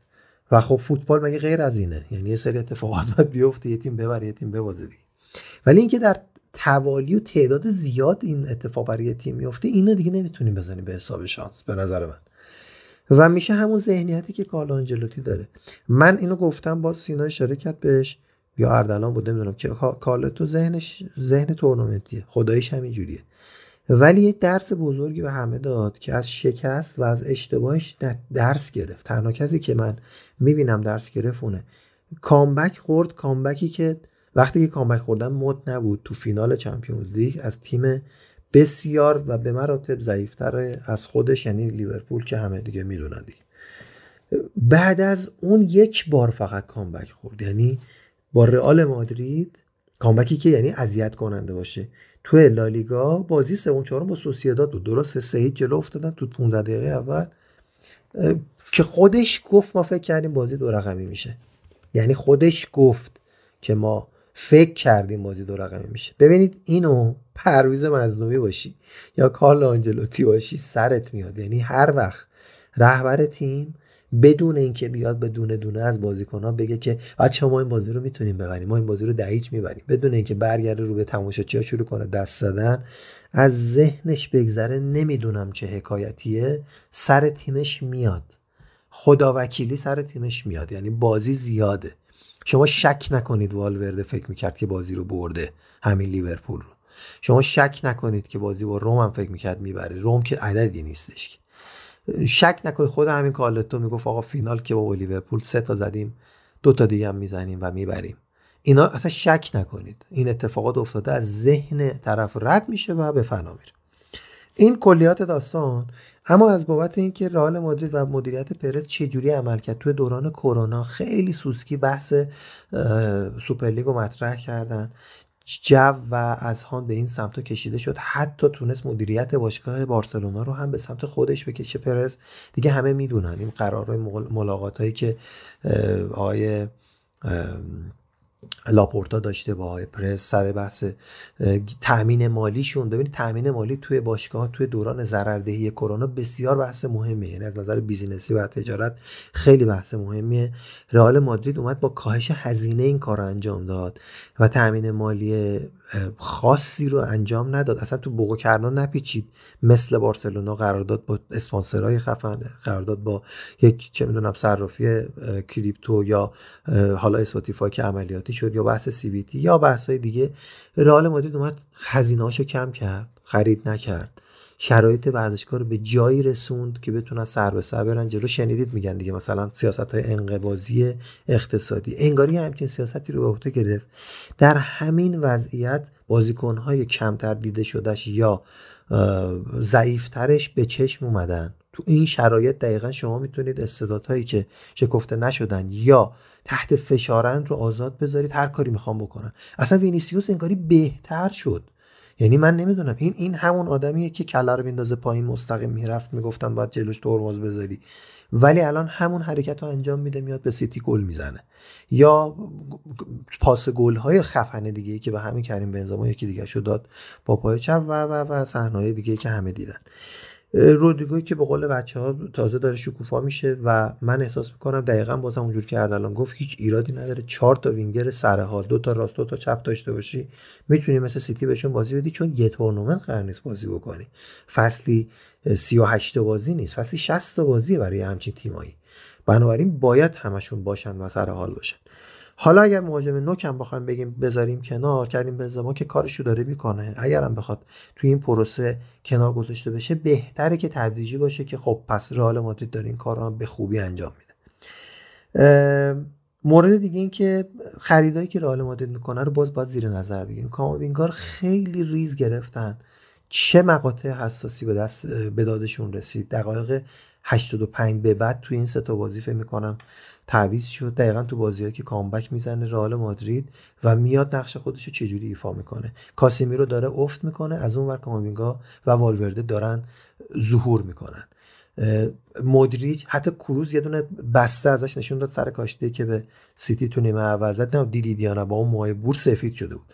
ولی با این حال داره خروج این بازیکنان از تیم و کمتر دیده شدنشون کامل پوشش داده میشه با ورود بازیکنهای جوان. یه بحثی هم راجع به آینده رئال مادرید بگم. اتفاقا بازیکنهای جوونی رو مثل امباپه و با کلاس بالا در دستور کار داره خورد خورد تزریق می‌کنه. من فکر می‌کنم مدافع میاره و تیم رئال مادرید میشه رئال مادریدی که از ابتدای فصل همه روش حساب می‌کنن. فصلی که همه روش حساب نمی‌کردن این شد که دیدیم از فصل بعد که الان همه روش حساب بکنن به نظر من یه لالیگا یا یه دونه چمپیونز لیگ دوباره تو دستاشون هست. نکته آخرم این که راجع به بحث چمپیونز لیگ و فینال با لیورپول می‌خوام بگم. الان باز همه میگن لیورپول دست بالا رو داره احتمالا برنده میشه. ولی همین بازی که ما دیدیم رئال مادرید در حد توانش با شرایطی که داشت پرس فوق العاده ای به نظر من انجام می‌داد. پرسش ایراد داشت خیلی ایراد دار بود. یعنی تو پای بلند ادرسون بعضا در می‌رفت. از خط دفاعی رئال مادرید. ولی اینکه تلاشش رو می‌کرد و باعث می‌شد تو به دروازه‌بان برسه در تیمای پپ کمه. و بزنه زیر توپ حالا گرچه هم هدف من بود همین خودش برای رئال مادرید خیلی جای امیدواری داره برای فصل آینده که با نیروی جوان بتونه پرس سازمانده شده تری رو انجام بده. ولی من فکر می‌کنم لیورپول رو در فینال جوری اذیت خواهد کرد که لیورپول بازم قهرمان نخواهد شد به دلیل اینکه لیورپول باید با تمام قوا توی لیگ بازی بکنه چون قهرمانی لیگ انگلیس شاید جزو لیگ هایی باشه که مهمتر باشه از چمپیونز لیگ واقعا برای خود لیورپولیا. ولی رئال مادرید اینور کاملا راحت بازیاش انجام میده با بازیکنهای ذخیره یا حتی با شرایطی که بازیکناش بتونن انرژیاشون رو save کنن. سن و سالی هم ازشون گذاشته و تو فینال یه تیم سرحال به نظر من با تیمی که اگر نتونسته باشه تا اون موقع قهرمان بشه و سیتی قهرمان بشه. با یک تیمی که lose face هست یعنی دیگه یه جورایی خراب هستن. اگر هم قهرمان شده باشه شاید از اون طرف discharge بشه و نتونه تو این فینال تمام قوا رو بذاره و ارضا شده باشن اصطلاحا ببخشید طولانی شد. در خدمتتون هستیم. قربونت. من اول یه خبر از مادر امباپه عزیز یا مادر عزیز امباپه هم بگم که هر گونه توافقی و با هر باشگاهی من جمله پاریس سن ژرمن تکسیب کرده گفته با همه ما داریم صحبت می‌کنیم. با همه. ولی با هیچ کی توافق نکردیم. حالا حالا قرار چونه بزنیم. این از این. من جواب عرفان جان. این حالا اینم تو پرانتز تو بازی یورو و بازی فرانسه سوئیس بود حذف شدی. با مادر ربیو دعوا شده بود. یادم رو سکو که مادر ربیو هم هم قصه داره دیگه. اونم ایجنتشه. مادر ربیو هم ایجنت آدریان ربیو که اونم با لئوناردو دعوا شد تو پاریس سن ژرمن و با کلا مادرای این دوتا بله، اونم ایجنت. و کنار پدر نیمار. بگذاریم. آقا اینو من جواب عرفانو بدم. بعد می‌تونیم سینا حالا اردنم اگه نکته داشت اضافه که حالا یه جوری بحث لیورپول هم وارد این قصه بشه. اول لیورپول نشون داد اول چون که تو گفتی که رئال می‌تونه با تیم دومش یعنی تیم دومش ثابت کردی. این بازی که ابتدای هفته با اسپانیول تا حد زیادی تیم دوم بود. و چهار هیچ برد به راحتی. و این مسئله کاملا تایید شده. تا همه هم ببازه. چهار پنج بازی که همیشه یقه هم بارسا هم رئال رو می‌گرفت خداییش تا حدی که می‌شد. بله بله همین فصل هم با گل دقیقه 99 لوک دیونگ مساوی شد. بازی رفتم یکیچ بارسا با گل دیپای بود این از این. تو خود رئال رو هم اونور برد فکر می‌کنم. مساوی کرد. مساوی کرد با رئال توی اونور کورنیل پرت. ضمن اینکه حالا لیورپول یه بازی فینال هم با چلسی داره که فینال FA Cup علاوه بر همه این بدبختی هایی که تو لیگ داره و همین هفته هم که داره میاد دو تا بازی داره دو تا بازی مهم داره که در کلا لیگش رو باید بگیره. ولی باز بازی با ویارئال اومد تیم دومش رو بازی داد و یعنی تیم دوم که نه حالا ولی خب یه مقدار استراحت داد یه مقدار شل کرد. تیم دوم که اصلا نبود. یه مقدار شل کردن. ولی دیدیم که دو هیچ داشتن می‌باختن و اون دست پلی استیشن که اونجا میای جلو یکم سفت‌تر می‌گیری. بعد نیمه دوم نشون دادن که نه. اون سمت ترسناک لیورپول رو هم دیدیم که ترسناک برای کسایی که می‌خوان موفق بشه نه برای حریفان که ممکنه اینقدر بعضی وقتا بد باشن که لحاظ روحی اگه وا بدن یا اگه انتظار اون حریفا نشوشن یا دست کم بگیرن ممکنه اون اتفاقی که تو نیمه اول برای ویارئال افتاد برای لیورپول بیفته. اما به هر حال بازم نشون دادن که اون تیم قدرتمند هستن. منتها بحث رو اینجوری ببریم سمت بازی سیتی و آخرین نکات چمپیونز لیگو بگیم که دیگه دو سه تا بحث کوچیک داشته باشیم و اپیزودو تموم کنیم که الان سینا فکر کنم می‌تونه دیگه بحث سیتی و رئال رو اینجوری جمع بندی کنی که من فکر کنم اسم رمز بدبختی ها جان. راجب راجب لیورپول فقط بگم که یعنی ممکنه که با این شرایطی که دارن و سختی که با چلسی هم دارن چون اونا نمی‌تونن بازی ها رو اصطلاحا شل بگیرن رها کنن فدای مثلا چمپیونز لیگ چمپیونز لیگ که بکنن. قطعا با تمام قوا بازی می‌کنن. من حتی حدس می‌زنم که شاید مثلا دو سه تا بازیکن کلیدیشون هم دچار مصونیت بشن و نرسن اصلا به فینال چمپیونز لیگ و این بده. این بده که مثل اون فینالی که محمد صلاح تو بازی مصوم شد و حالا اتفاقات دیگه همه رقم خورد بازی بازی برابر لیورپول تمام قد و رئال تمام قد نشه و این این دقیقا. عرضم خدمتت که در مورد سیتی برای حالم فقط میگم این فرناندینیو هر موقع اومد تو زمین بازی رو کثافت کشید. کایل واکر و فرناندینیو خب به حال نکات مهمی بودن تو این بازی. رفتن واکر اومدن فرناندینیو تعویض اشتباه پپ که هر چقدر گندوغان درست بود تعویضش زمان درستی بود. دقیقا خلافش برای بقیه تعویض گریلیشی که نشون داد. حالا شاید به دلیل عدم مدیریت منابع درست پپ بود که انقدر درستش استفاده نکرده بود که میاد اونجوری اون دو تا موقعیت رو هدر میده یا فرناندینیو یا حتی استرلینگ که اینا خودشون بازیکن تاثیرگذاری بودن. بازم عذرخواهی بازم عذرخواهی بکنم تو وسط حرف میام چون جاش هستش. چقدر ما ابتدای بازی نیمه اول و حتی نیمه دوم از واکر گفتیم خوب گفتیم. تنها کسی که می‌تونست وینیسیوس جونیور رو مهار بکنه و اینکه این فرناندینیو رو نمی‌دونم بعد از اون مصاحبه که تو خیلی خبرنگار ازش پرسید که می‌خواد بره و ابراز بی اطلاعی کرد من فکر کردم کمتر بهش بازی میده. از اون به بعد در مقاطع بسیار بسیار حساستری به فرناندینیو بازی داد و هر دفعه هم بدتر از دفعه قبل. این برام عجیب بود. اصلا خیلی کلیدی هم هم اون اشتباهات دفاعیش هم اشتباهات هجومی یعنی اون گلر هم می‌تونست بزنه اون توپی که کورتوا گرفت روی سر فکان فودن که ضربه سر رو زد و توپ برگشتی rebound ش رو استفاده نکرد. واقعا اسم رمز بدبختیه فرناندینیو. می‌خوای سینا جان تو جمع‌بندی بکن از سیتی رئال چون مفصل راجع به رئال صحبت کردیم. بعدش هم اردلان راجع به ویارئال لیورپول کوتاه صحبت می‌کنه. ما اپیزود بعدی قول میدم دیگه چون بارها قول دادم. اپیزود بعدی مفصل راجع به لیورپول اصلا یه نیم ساعت 40 دقیقه فقط لیورپول صحبت می‌کنیم. خب در با بازی رال سیتی هم باید بگم که درست آرایش اولیه تیممون 4 3 3 بود اما تقریبا تیم 4 4 2 بازی می‌کرد. یه اتفاقی که تو این بازی افتاد برخلاف بازی های دیگه که کارلتو انجام می‌داد عدم حضور والورده تو دفاع بود. یعنی به جای اینکه ما 5 4 1 بشیم. همون 4 4 2 رو ادامه می‌دادیم. بعد اتفاق دیگه که افتاد این بودش که سعی می‌کردیم اون خط پرس تیم سیتی رو با مثلث مربعایی که تشکیل می‌دادن بازیکنامون عین خود کارهایی که تیم پپ گواردیولا انجام میده. یعنی پاسهای تگذر به سرعتی بتونیم اون پرس رو بشکنیم. یه اتفاق خیلی مهمی که رال سعی کرد انجام بده حرکت از پشت مدافع کناری های منچستر سیتی بود که همون ابتدای نیمه دوم هم حتی ما یه صحنه دیدیم که رئال یه ارسال پشت سر کانسلو انجام دادن. توپی که کارواخال فرستاد و وینیسیوس از دست داد.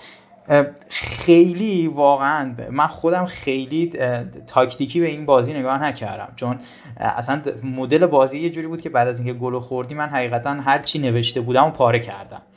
نامه هاشون هم پاره کردم. خیلی اصلا نرفتم دنبال اینکه اون برگار نگه دارم. ولی بعد از اینکه اصلا گل زدیم بیشتر می‌خوام یه جنبه احساسی قضیه رو نگاه بکنم. یه برش‌هایی هم بزنم به حرفای آقای ارشیزاده. یه صحنه ما تو این بازی دیدیم وقتی که گل خوردیم. این به نظر من حالا درست شما دوستان بارسایی هستین ولی واقعا این رو می‌تونیم بگیم که درس دادن طرفدارایی که توی ورزشگاه بودن به کل فنهای کل تیمای دنیا که بلا فاصله گل خوردیم همه بلند شدن ایستاده تیم رو تشویق کردن. این روحیه‌ای که ما گرفتیم این فصل از رئال مادرید. اینکه کم نیاریم اینکه تا دقیقه آخر بجنگیم با بر... که اصلا کارگردان تلویزیون ایران فقط اونجایی که نمای زیبا از ورزشگاه نشون میدن از اون بالا خیلی زیبا اینا. این خیلی قشنگ. اصلا عالیه خیلی عالیه. این درس رو داد. کارلو آنجلوتی به همه مربی های دنیا درس داد که شما اگر بازیکنانتون رو درگیر اتفاقاتی که توی زمین میفته درگیر مربیگری خودتون نکنید عملا نمی‌تونید از بازیکناتون بهترین بازی رو بگیرید. وقتی تونی کروز تعویض شد بازی مقابل چلسی و ادوارد کاماوینگا می‌خواست وارد زمین بشه تونی کروز حرف توهین زد. ولی صحنه دیروز منتشر شد که تونی کروس و مارسلو داشتن با کارلو آنجلوتی بابت تعویز بازیکن مشورت می‌کردن و بهش مشورت می‌دادن. این بزرگی مربیه. اینو, دیگه نمیشه بذاریم پای شانس پای اتفاقات داوری و این داستان ها که اصلا به نظر من واقعا معنی هم نداره. مثلا این فصل اتفاقات داوری. یه موضوع دیگه هم که می‌خواستم بگم برد سیتی یه نقطه عطف مهمی توی کارنامه آینده سوپرلیگه. کاری که فلورنتینو پرز استارتش رو زد و به جز همین سه تا باشگاهی که ما مقابلشون بازی کردیم پاریس سن چلسی و منچستر سیتی که وصلن به جایی جز فوتبال. و از اونجا منابع مالیشون رو تأمین می‌کنن. توی حتی همین شرایط پاندمی رئال مقابل هر سه تیم به برتری رسید تا به نوعی مچ این داستان تقابل سوپرلیگ با این باشگاه ها این بحث روح فوتبال و این داستان ها رو کاملا مچ به سمت رئال مادرید. بخوابه هرچند که حالا سوپرلیگ همچنان ما قرار با اردلان یه بحثی هم داشته باشیم ان تو اپیزودهای بعدی که همچنان پابرجاه و همچنان من فکر می‌کنم آینده فوتبال همون سوپرلیگه و همین من واقعا حرف دیگه ای ندارم. فقط یه چیزی راجع به لیورپول بگم چون اردلان می‌خواد بره سراغ لیورپول. من فقط بگم که این لیورپول هم بازی مقابل اینتر هم بازی مقابل ویارال نشون داد که به شدت شکننده است. حتی تو بازی که مقابل بنفیکا داشت تو زمین بازی برگشت که درست تیم دومش تو زمین بود ولی بازم نشون داد که این تیم می‌تونه به راحتی تحت فشار و تحت اون بزرگی تیم مقابل شکست بخوره. و من فکر می‌کنم که من فکر می‌کنم فکر می‌کنم که رئال مادرید چهاردهمین عنوان قهرمانی رو فصل آینده روی اون کیت سفید و زیبا روی آستینش خواهیم دید و واقعا لذت ببریم. ظرف پاپکورن حتی من به شما پیشنهاد می‌کنم ظرف پاپکورن دست بگیرید چای سبز بنوشید و لذت ببرید از این نمایش زیبایی که مردان آنجلوتی به نمایش می‌ذارن. خیلی خب یه سرم بریم به ویارال لیورپول بزنیم. من یه مقدمه خیلی کوتاه بگم بعد اردن توضیح میده و سینا هم چمپیونز لیگ بانوان میگه که دیگه جنبندی کلی باشه. این رو بگم که خب اونا امری اون فلسفی که فکر می‌کرد رو پیاده کردش ولی توقع نداشتش که یورگن کلوب بتونه همچین تغییر رخکن ایجاد بکنه. منتها صحبتی که آقای فندایک انجام داد بعد از مسابقه که ازش پرسیدن گفتن که تو رخکن چه اتفاقی افتاد؟ گفتش که یورگن کلوب بهمون گفتش مثل لیورپول بازی کنید. و همین یه جمله کافی بود برای اینکه کاملا ورق برگرده. نیمه اولی که به قول دوستان بازیکنهای بیرون مونده آرسنال و تاتنهام از جمله اتین کاپو و فرانسیس کوکلن و دوستان کاملا ورق برگردونده بودن. لوسلسو البته اون پنالتی گرفته نشده ای که حالا مدیر ویارئال میگفتش پنالتی واضحی که گرفته نشد روی جووانی لوسلسو خطایی که می‌گفتن می‌شد گرفت از الیسون. هم موثر بود. البته توپ رو هم زد و این همچین اتفاقی تو لیگ برتر هم چند هفته پیش افتاد تو بازی لیورپول باز که فرانک لامپورد هم اعتراض کرد سر قضیه گوردون و اینجور مسائل. ولی به حال این تنوع بازیکنی که دارن هم تاکتیکی و هم از حیث نفراتی در خط حمله که بهشم اردلان اشاره جوتا و دیاس و مانه و فرمینو و صلاح و دیگر دوستانی که می‌تونن جلو بازی بکنن و حتی وسط زمین که هم فابینیو هست کیتا هستش اندرسون هستش میلنر هستش تیاگو هستش و حتی کورتیس جونز و الیوت و رفقا اینا همه می‌تونه این ولی به هر حال این همه depth of squad ی که ازش رنج میبردن تو همون ابتدای ورود کلوب دقیقا کمکشون کرد که از اون منجلابی که تو حضور هواداره پرتعداد آل نصیبشون شده بود بیرون بیان. دیگه بیشتر از این من صحبت نکنم الان تو توضیحات تکمیلی رو بده که بریم بانوان هم بگیم و دیگه از سیل خارج بشیم. خیلی خب من واسه تحلیل این دوتا بازی یه حرفی زدم هفته قبل راجع به فوتبال روز دنیا و این بحث پسیو بودن و پویا اجرا کردنش. ویارال دو تا نیمه متفاوت داشت تو طول این دوتا بازی. بازی اول که خب تصمیم می‌گیرن کاملا بیان با تعداد بی سابقه مدافع اتوبوس بچینن. و من هفته قبلم گفته بودم بازم تکرار می‌کنم. نمی‌تونید جلوی رئال جلوی سیتی لیورپول و حالا رئال هم بهش اضافه می‌کنم شما پسیو و اتوبوسی بازی بکنید و فکر کنید گل نمی‌خورید. یعنی دیگه به قدری دوندگی و خلاقیت این تیم ها بالا رفته و بازم کردیت خیلی خوب به آنجلوتی که به عنوان یک مربی سنتی انقدر تونسته خودش رو به روز کنه شما نمی‌تونید. ولی ویارال میاد بازی رفت این کارو می‌کنه و تو خونه لیورپول دوتا گل می‌خوره خیلی هم نمی‌خوره. ولی بازی برگشت تصمیم که دیگه هیچی واسه دست دادن نداره. اونا امری تصمیم می‌گیره همون فوتبال مالکیتی اسپانیایی رو بازی بکنه. یه شروع طوفانی تو سه دقیقه اول گل اول رو می‌زنن ورزشگاه میره رو هوا. و بعد هم باز ادامه میده. حالا لیورپولیه که به قول کلوب نیمه اول لیورپول نبود و میره تو خط دفاع به خاطر گل زود هنگامی که خورده و ادامه میده ویارال فشار و بازی مالکانش رو و دیکته می‌کنه فوتبالش رو به لیورپول و کامبک می‌زنه. دو هیچ جلو میفتن یه پنالتی هم همونطور که محمد رضا گفتی گرفته نمیشه. ولی لیورپول نیمه دوم خودش رو پیدا می‌کنه. بازی خودش رو حالا لیورپول دیکته می‌کنه به ویارال. میان دیگه از بالاتر پرس می‌کنن. توپ و میدان رو در اختیار می‌گیرن. درصد مالکیت لیورپول میره بالا. و کار فوقالعاده کلوپی که تمدید کرده. یه چیزی می‌خواستم بگم که دوباره هم یه تعریفی از لیورپول هم از رئال. خب اخیرا اومدن net خرج یعنی مجموع یعنی مجموع تمام بازیکنایی که تیما خریدن منهای حالا فروشاشون رو منتشر کردن که خب اول سیتیه بعد حالا پاریس و اول یونایتد. خیلی جالبه. بعد سیتیه و بعد پاریس و حتی یوو و اینا تو صدرن. چلسی هم حالا باز تو ده تا جایگاه نهم رو داره. و نکته خیلی جالب اینه که همین رالی که حالا من هفته قبل می‌گفتم کهکشانی و همین لیورپول موفق جزو ده تا تیم اول اروپا هم از لحاظ نت خرج کردن نیستن. یعنی خیلی به نسبت ده تیم اول اروپا پول کمتری مثلا سرمایه گذاری خرج کردن واسه بازیکن و هرچی بازیکن فروختن و واقعا رفتن خریدن و تازه خیلی هم سیف کردن.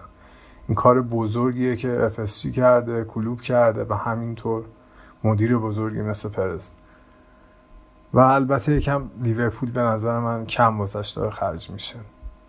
حالا با این شرایط این کلوب اونقدر تونسته این تیم رو سرپا نگه داره و به تکامل برسونه که اصلا یه چیز عجیب غریبیه. درسته حالا من بدی سیستم کلوب هم میگم. ببینید کلوب به نظر من فوتبال رو داره می‌کنه شبیه والیبال. یعنی بازیکن وقتی دارن تو فاز مالکیتی به هم دیگه پاس میدن تو لیورپول یه سری بازیکن ها حواسشون هست که گزینه پاس بشن یا نفوذ بکنن و به فکر گل زدن باشن و بازیکن های پشت سری و بغلی هم هستن که تو اون لحظه که توپو در اختیار دارن نگران چند ثانیه بعدن و آمادن پوشش بدن. دیدین تو والیبال یکی اسپک می‌زنه؟ اونای دیگه آمادن که اگه دفاع شد سری دوباره حمله بعدی رو ترتیب بدن. این گگن پرسینگ فوق العاده آقای کلوپ هم دقیقا همینه. و تازه وقتی هم گگن پرسینگ داره تازه انجام میشه یعنی مثل گل سومی که زدن گل آخری که مانه زد به ویارال دارن میرن تو پرا قطع بکنن مانع استارت رو شروع می‌کنه. یعنی داره میره تک به تک رو بشه. هنوز حتی مطمئن نیست که بشه توپ قطع بشه. حالا کیتا بهش پاس بده یا نه.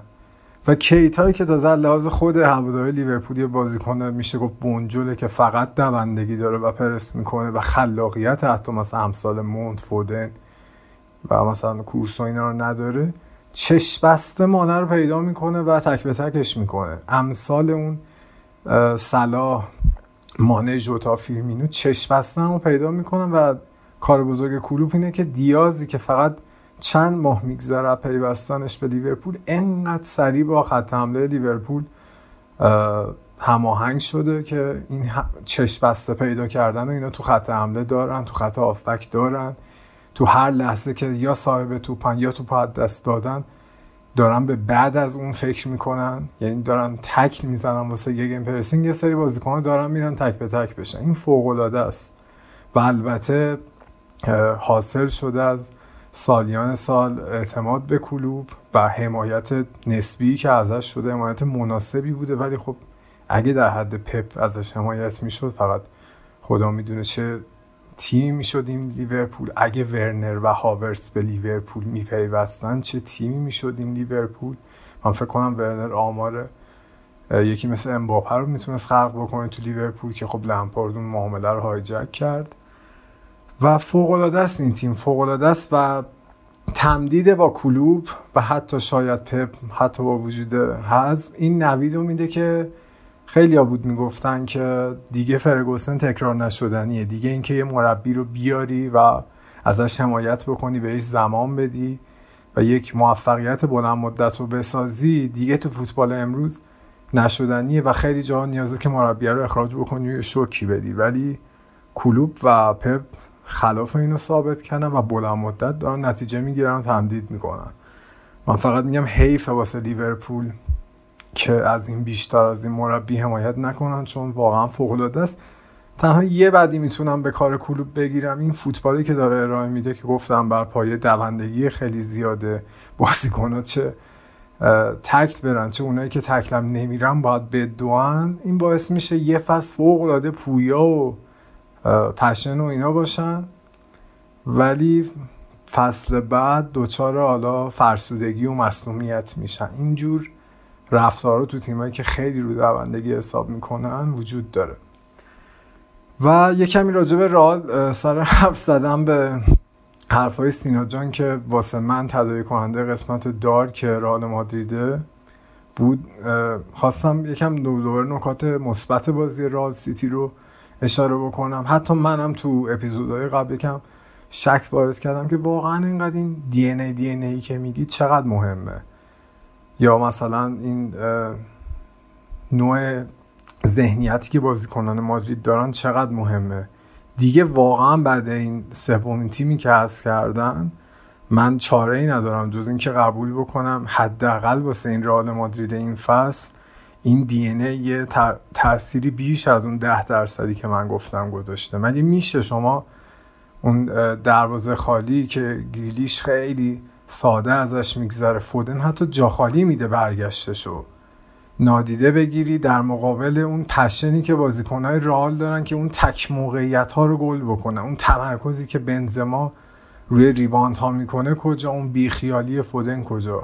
کجا میشه گفت شخصیت سیتی و رئال یکیه؟ و حتی راجع به مهاجمین پاریس که بعد اینکه گل اول زدن خیلی راحت راه می‌رفتن واسه خودشون و پرس نمی‌کردن. واقعا می‌تونم بگم این رئال صد و بیش از صد درصد از ظرفیتش رو این فصل استفاده کرد و این بود که توی دقایقی تونست واقعا ورای اون علم فوتبال و تمام پیش بینی هایی که حتی تو طول اون بازی می‌شد انجام بشه. یعنی یه نتیجه ای رو رقم بزنه. تو دقیقه 89 بازی درصد احتمال پیروزی رئال مادرید بر در برابر سیتی یک مقابل 99 بود تو بنگاه شرط بندی. و واقعا توضیحی نیست واسه کامبک های رئال مادرید مقابل سیتی و پاریس غیر از همون توانی که بازیکنان رئال مادرید بیش از اون چیزی که واقعا داشتن گذاشتن و البته کار فوق العاده مربیشون و مربی بدنسازیشون که باید بعدا خیلی بیشتر راجع به حرف زد. فقط هم اینو بگم رئال اگر به جای اینقدر سوپر استار خریدن که البته اونم بخشی از اون حیاتیه که مادرید داره به خاطر اینکه قراردادهای بزرگ تجاری رو ببنده. بیشتر روی این استعدادیابی روی آوردن امثال کاماوینگا وینیسیوس رودریگو تمرکز می‌کرد صد درصد تعداد قهرمانی های سیل و لالیگای خیلی بیشتری میداشت. و همین سخن رو تموم می‌کنم. و اینم بگم که اشتباه پپ تو بازی برگشت این بود که کاری که خودش بلد بود رو انجام نداد و اومد جلوی رئال مادرید دفاع بکنه پسیو بازی بکنه کاری که جلوی اتلتیکو کرد. و نمیشه جلوی این رئال مادرید هم دفاع کرد و اتوبوس و دیدیم که خیلی راحت تیم رئال مادرید تونست جریمه بکنه. پپ و هر چقدر بیشتر تو دفاع فرو می‌رفت تیم پپ رئال مادرید حملاتش خطرناکتر می‌شد. و اینم یکی دیگه از overthinking های مشهور پپ فکر کنم تو طول دوران مربیگریش بود که در حالی که می‌تونست بیاد بازی برگشت بازی خودش رو بکنه کاملا اومد یه فوتبال جدیدی ارائه داد که ما از سیتی و پپ نمیشناختیم. خیلی هم کامل و عالی. ممنونیم ازت. بریم پیش سینا. از Champions League بانوان بگه بعدم میریم با عرفان کدیور. fun رو خواهیم داشت. بریم سینا جان. چی شد توی بانوان؟ بریم آقا فوتبال بانوان هم رسیدیم به فینال. مسابقات نیمه نهایی برگزار شد. دور رفتشون رو من توی اپیزود قبلی خدمت شنوندههای محترممون عرض کردم که بارسلونا 5 بر 1 وولسبورگ رو شکست داد. اما در بازی برگشت بارسا اولین شکست فصل. این خیلی جالبه. اولین شکست فصل رو در آلمان تجربه کرد و دو بر صفر شکست خورد در مقابل وولسبورگ اما در مجموع پنج بر سه بارسلونا رفت فینال. تو بازی دیگه هم که یه بازی تمام فرانسوی بود خیلی هم نزدیک بازی رفت و لیون سه بر دو. پاریس سن رو شکست داده بود. بازی برگشت هم لیون دو بر یک. پاریس رو شکست داد و لیون هم در مجموع پنج بر سه. تونست به دیدار فینال بره. دیدار فینال هم 31 اردیبهشت ماه. در تورین برگزار میشه.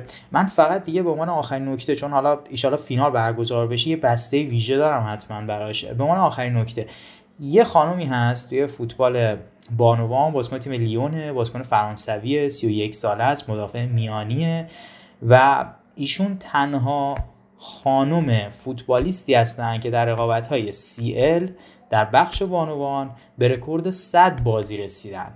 خانم وندی رنارد که سه گل از پنج گل تیمش رو هم در نیمه نهایی به ثمر رسوند. کاپیتان تیم لیون هستن و این هم نکته بود که من گفتم بگم. بریم حالا سراغ بقیه مباحث. این هم از بسته کامل سیل. منم دو تا نکته اضافه کنم. اول در مورد بازی بارسا وولسبورگ که یه بازیکن وولسبورگ داشت اینگرید انگن که امسال اومد بارسلونا یه مشکلاتی یعنی فیگوطور مثلا خیانت کرد. پارسال تمدید کرده بوده. امسال بدون اینکه بگه خیانت نه اون خیانت یعنی خیانت به تیمش کرد. بدون اینکه بگه رفته با بارسا مذاکره کرد و بعدم مثلا جز بازیکن اصلی بارسا نبود که خیلی این بازی مثلا براش کری خونده بودن که بازیش هم نداد بارسا.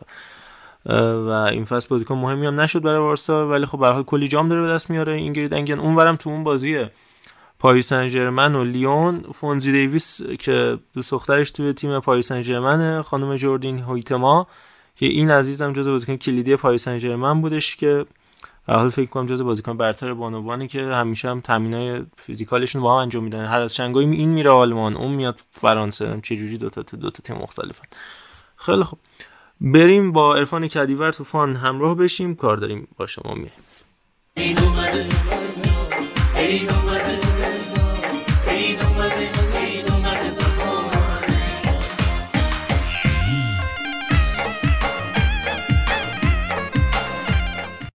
آقا آقا اولا که این تموم شد. دوما اگه میشه اینو پخش کنید. توش یه هم داره که برگشتی مرج می‌کنم خدمتتون. برو بریم.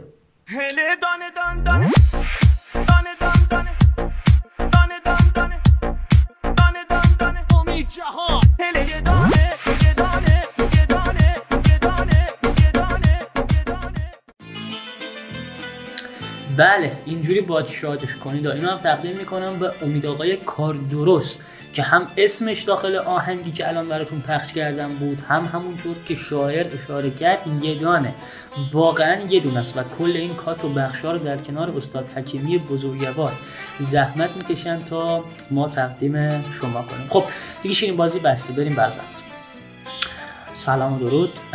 خیر من سینا نووی نیستم هادی عاملم نیستم. ارفان کدیورم و برگشتیم خدمتتون با یه توتال فان دیگه.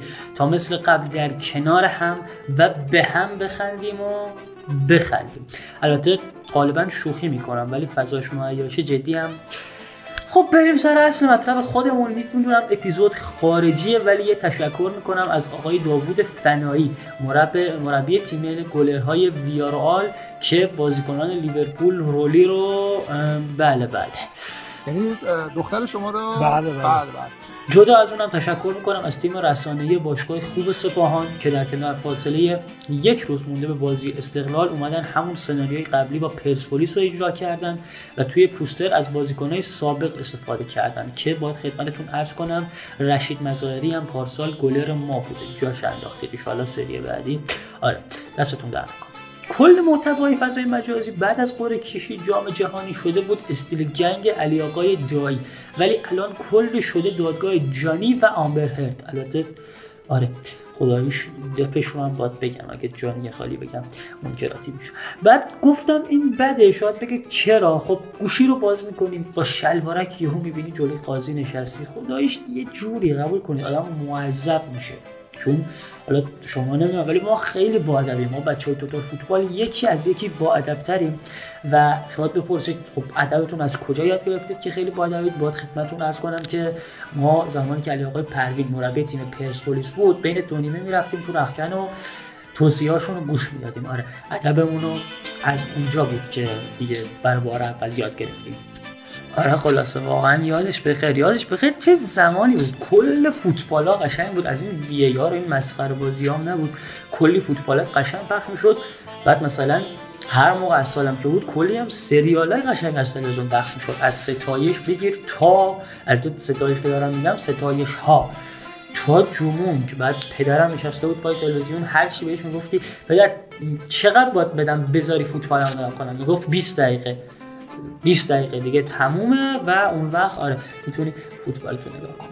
دیگه تقریبا آخر صحبتم هم هست ولی بذارید فضا رو عوض کنم. یکم از فانتزیام براتون بگم از تو این فکر از اینایی که پدر می‌گرفت. در بیاین متوس های اتلتیکو فکر کنم بشناسید همتون دیگه. مهاجمی که حالا به واسطه آنخل کورئا و سوارز و فیلیکس و گریزمن و بقیه دوستان کمتر روش بازی می‌رسه.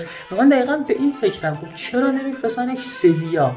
جدی دارم میگم. اونی که از فانتزی های من. اگه برسه بیا خیلی خوب میشه چون اونا سمت راست جولز کونده رو هم دارن سمت چپ آکونا رو هم دارن بعد این متوکونی ها رو هم بذارن مهاجم خیلی خوب میشه. بعد گزارشش هم بدن عربی اصلا فوق العاده است. بریم بشنویم.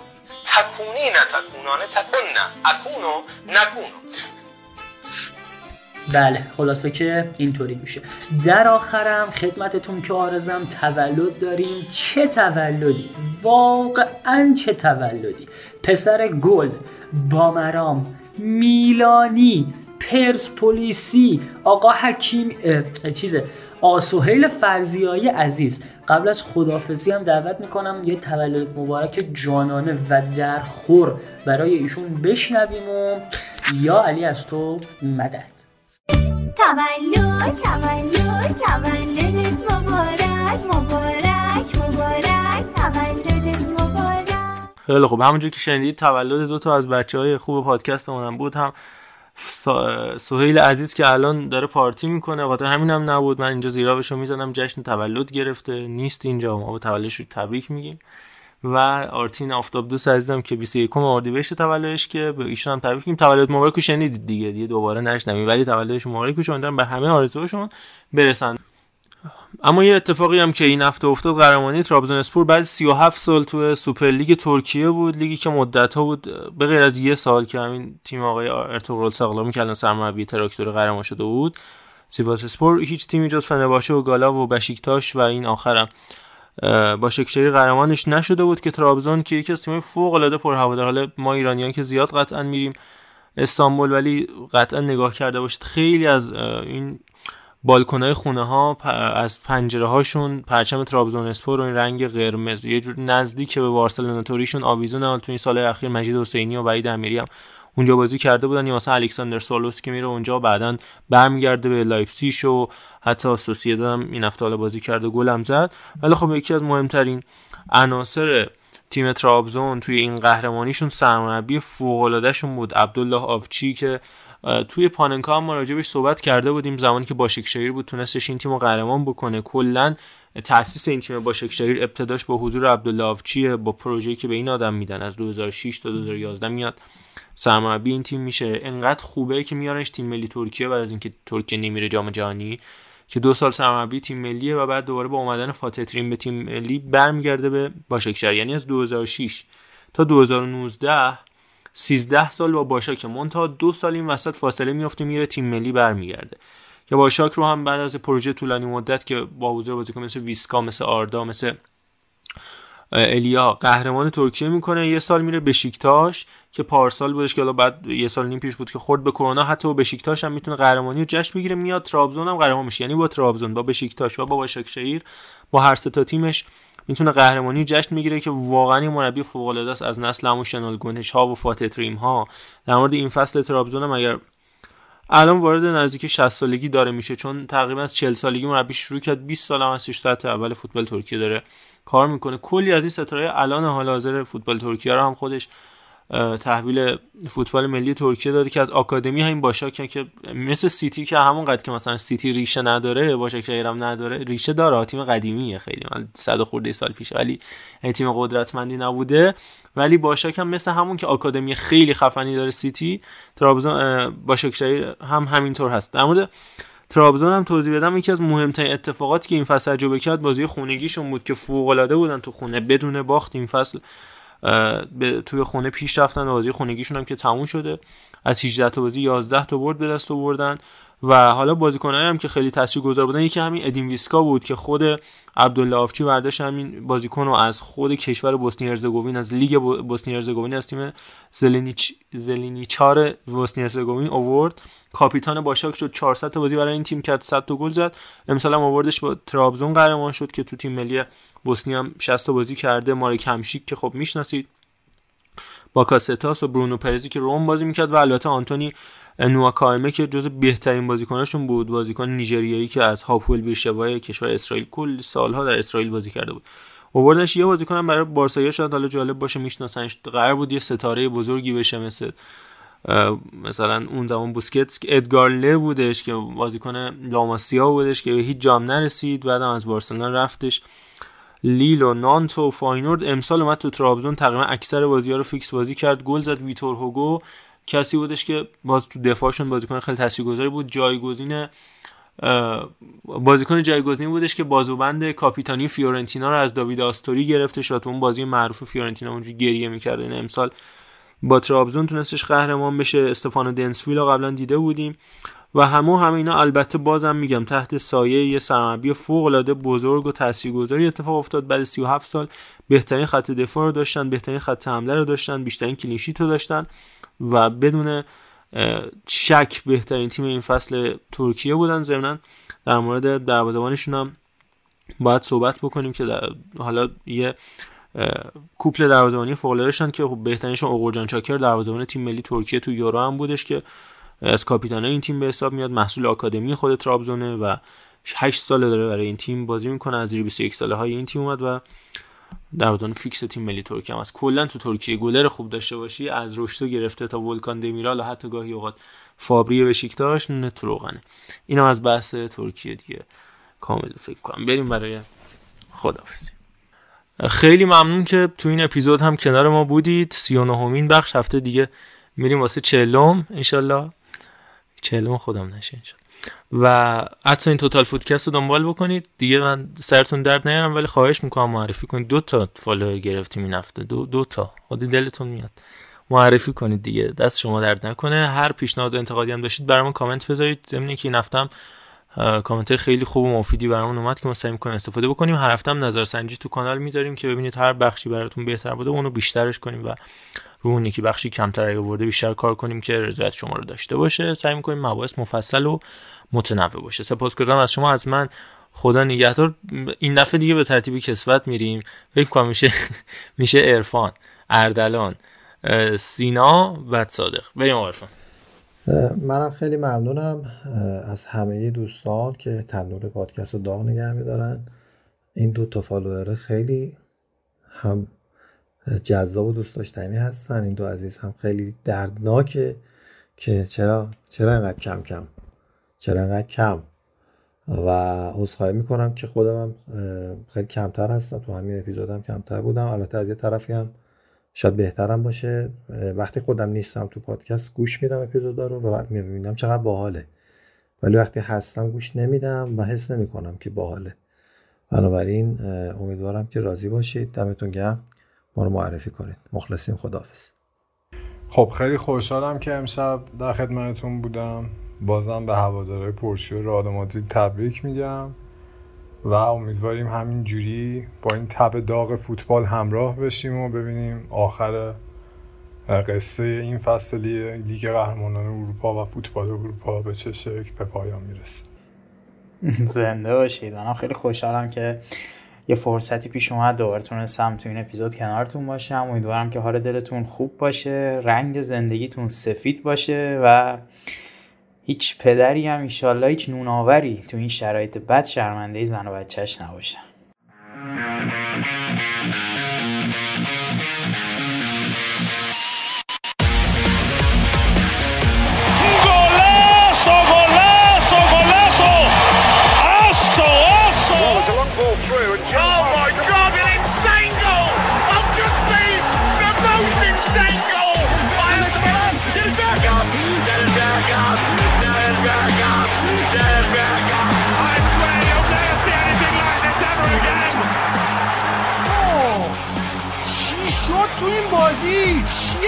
for us now.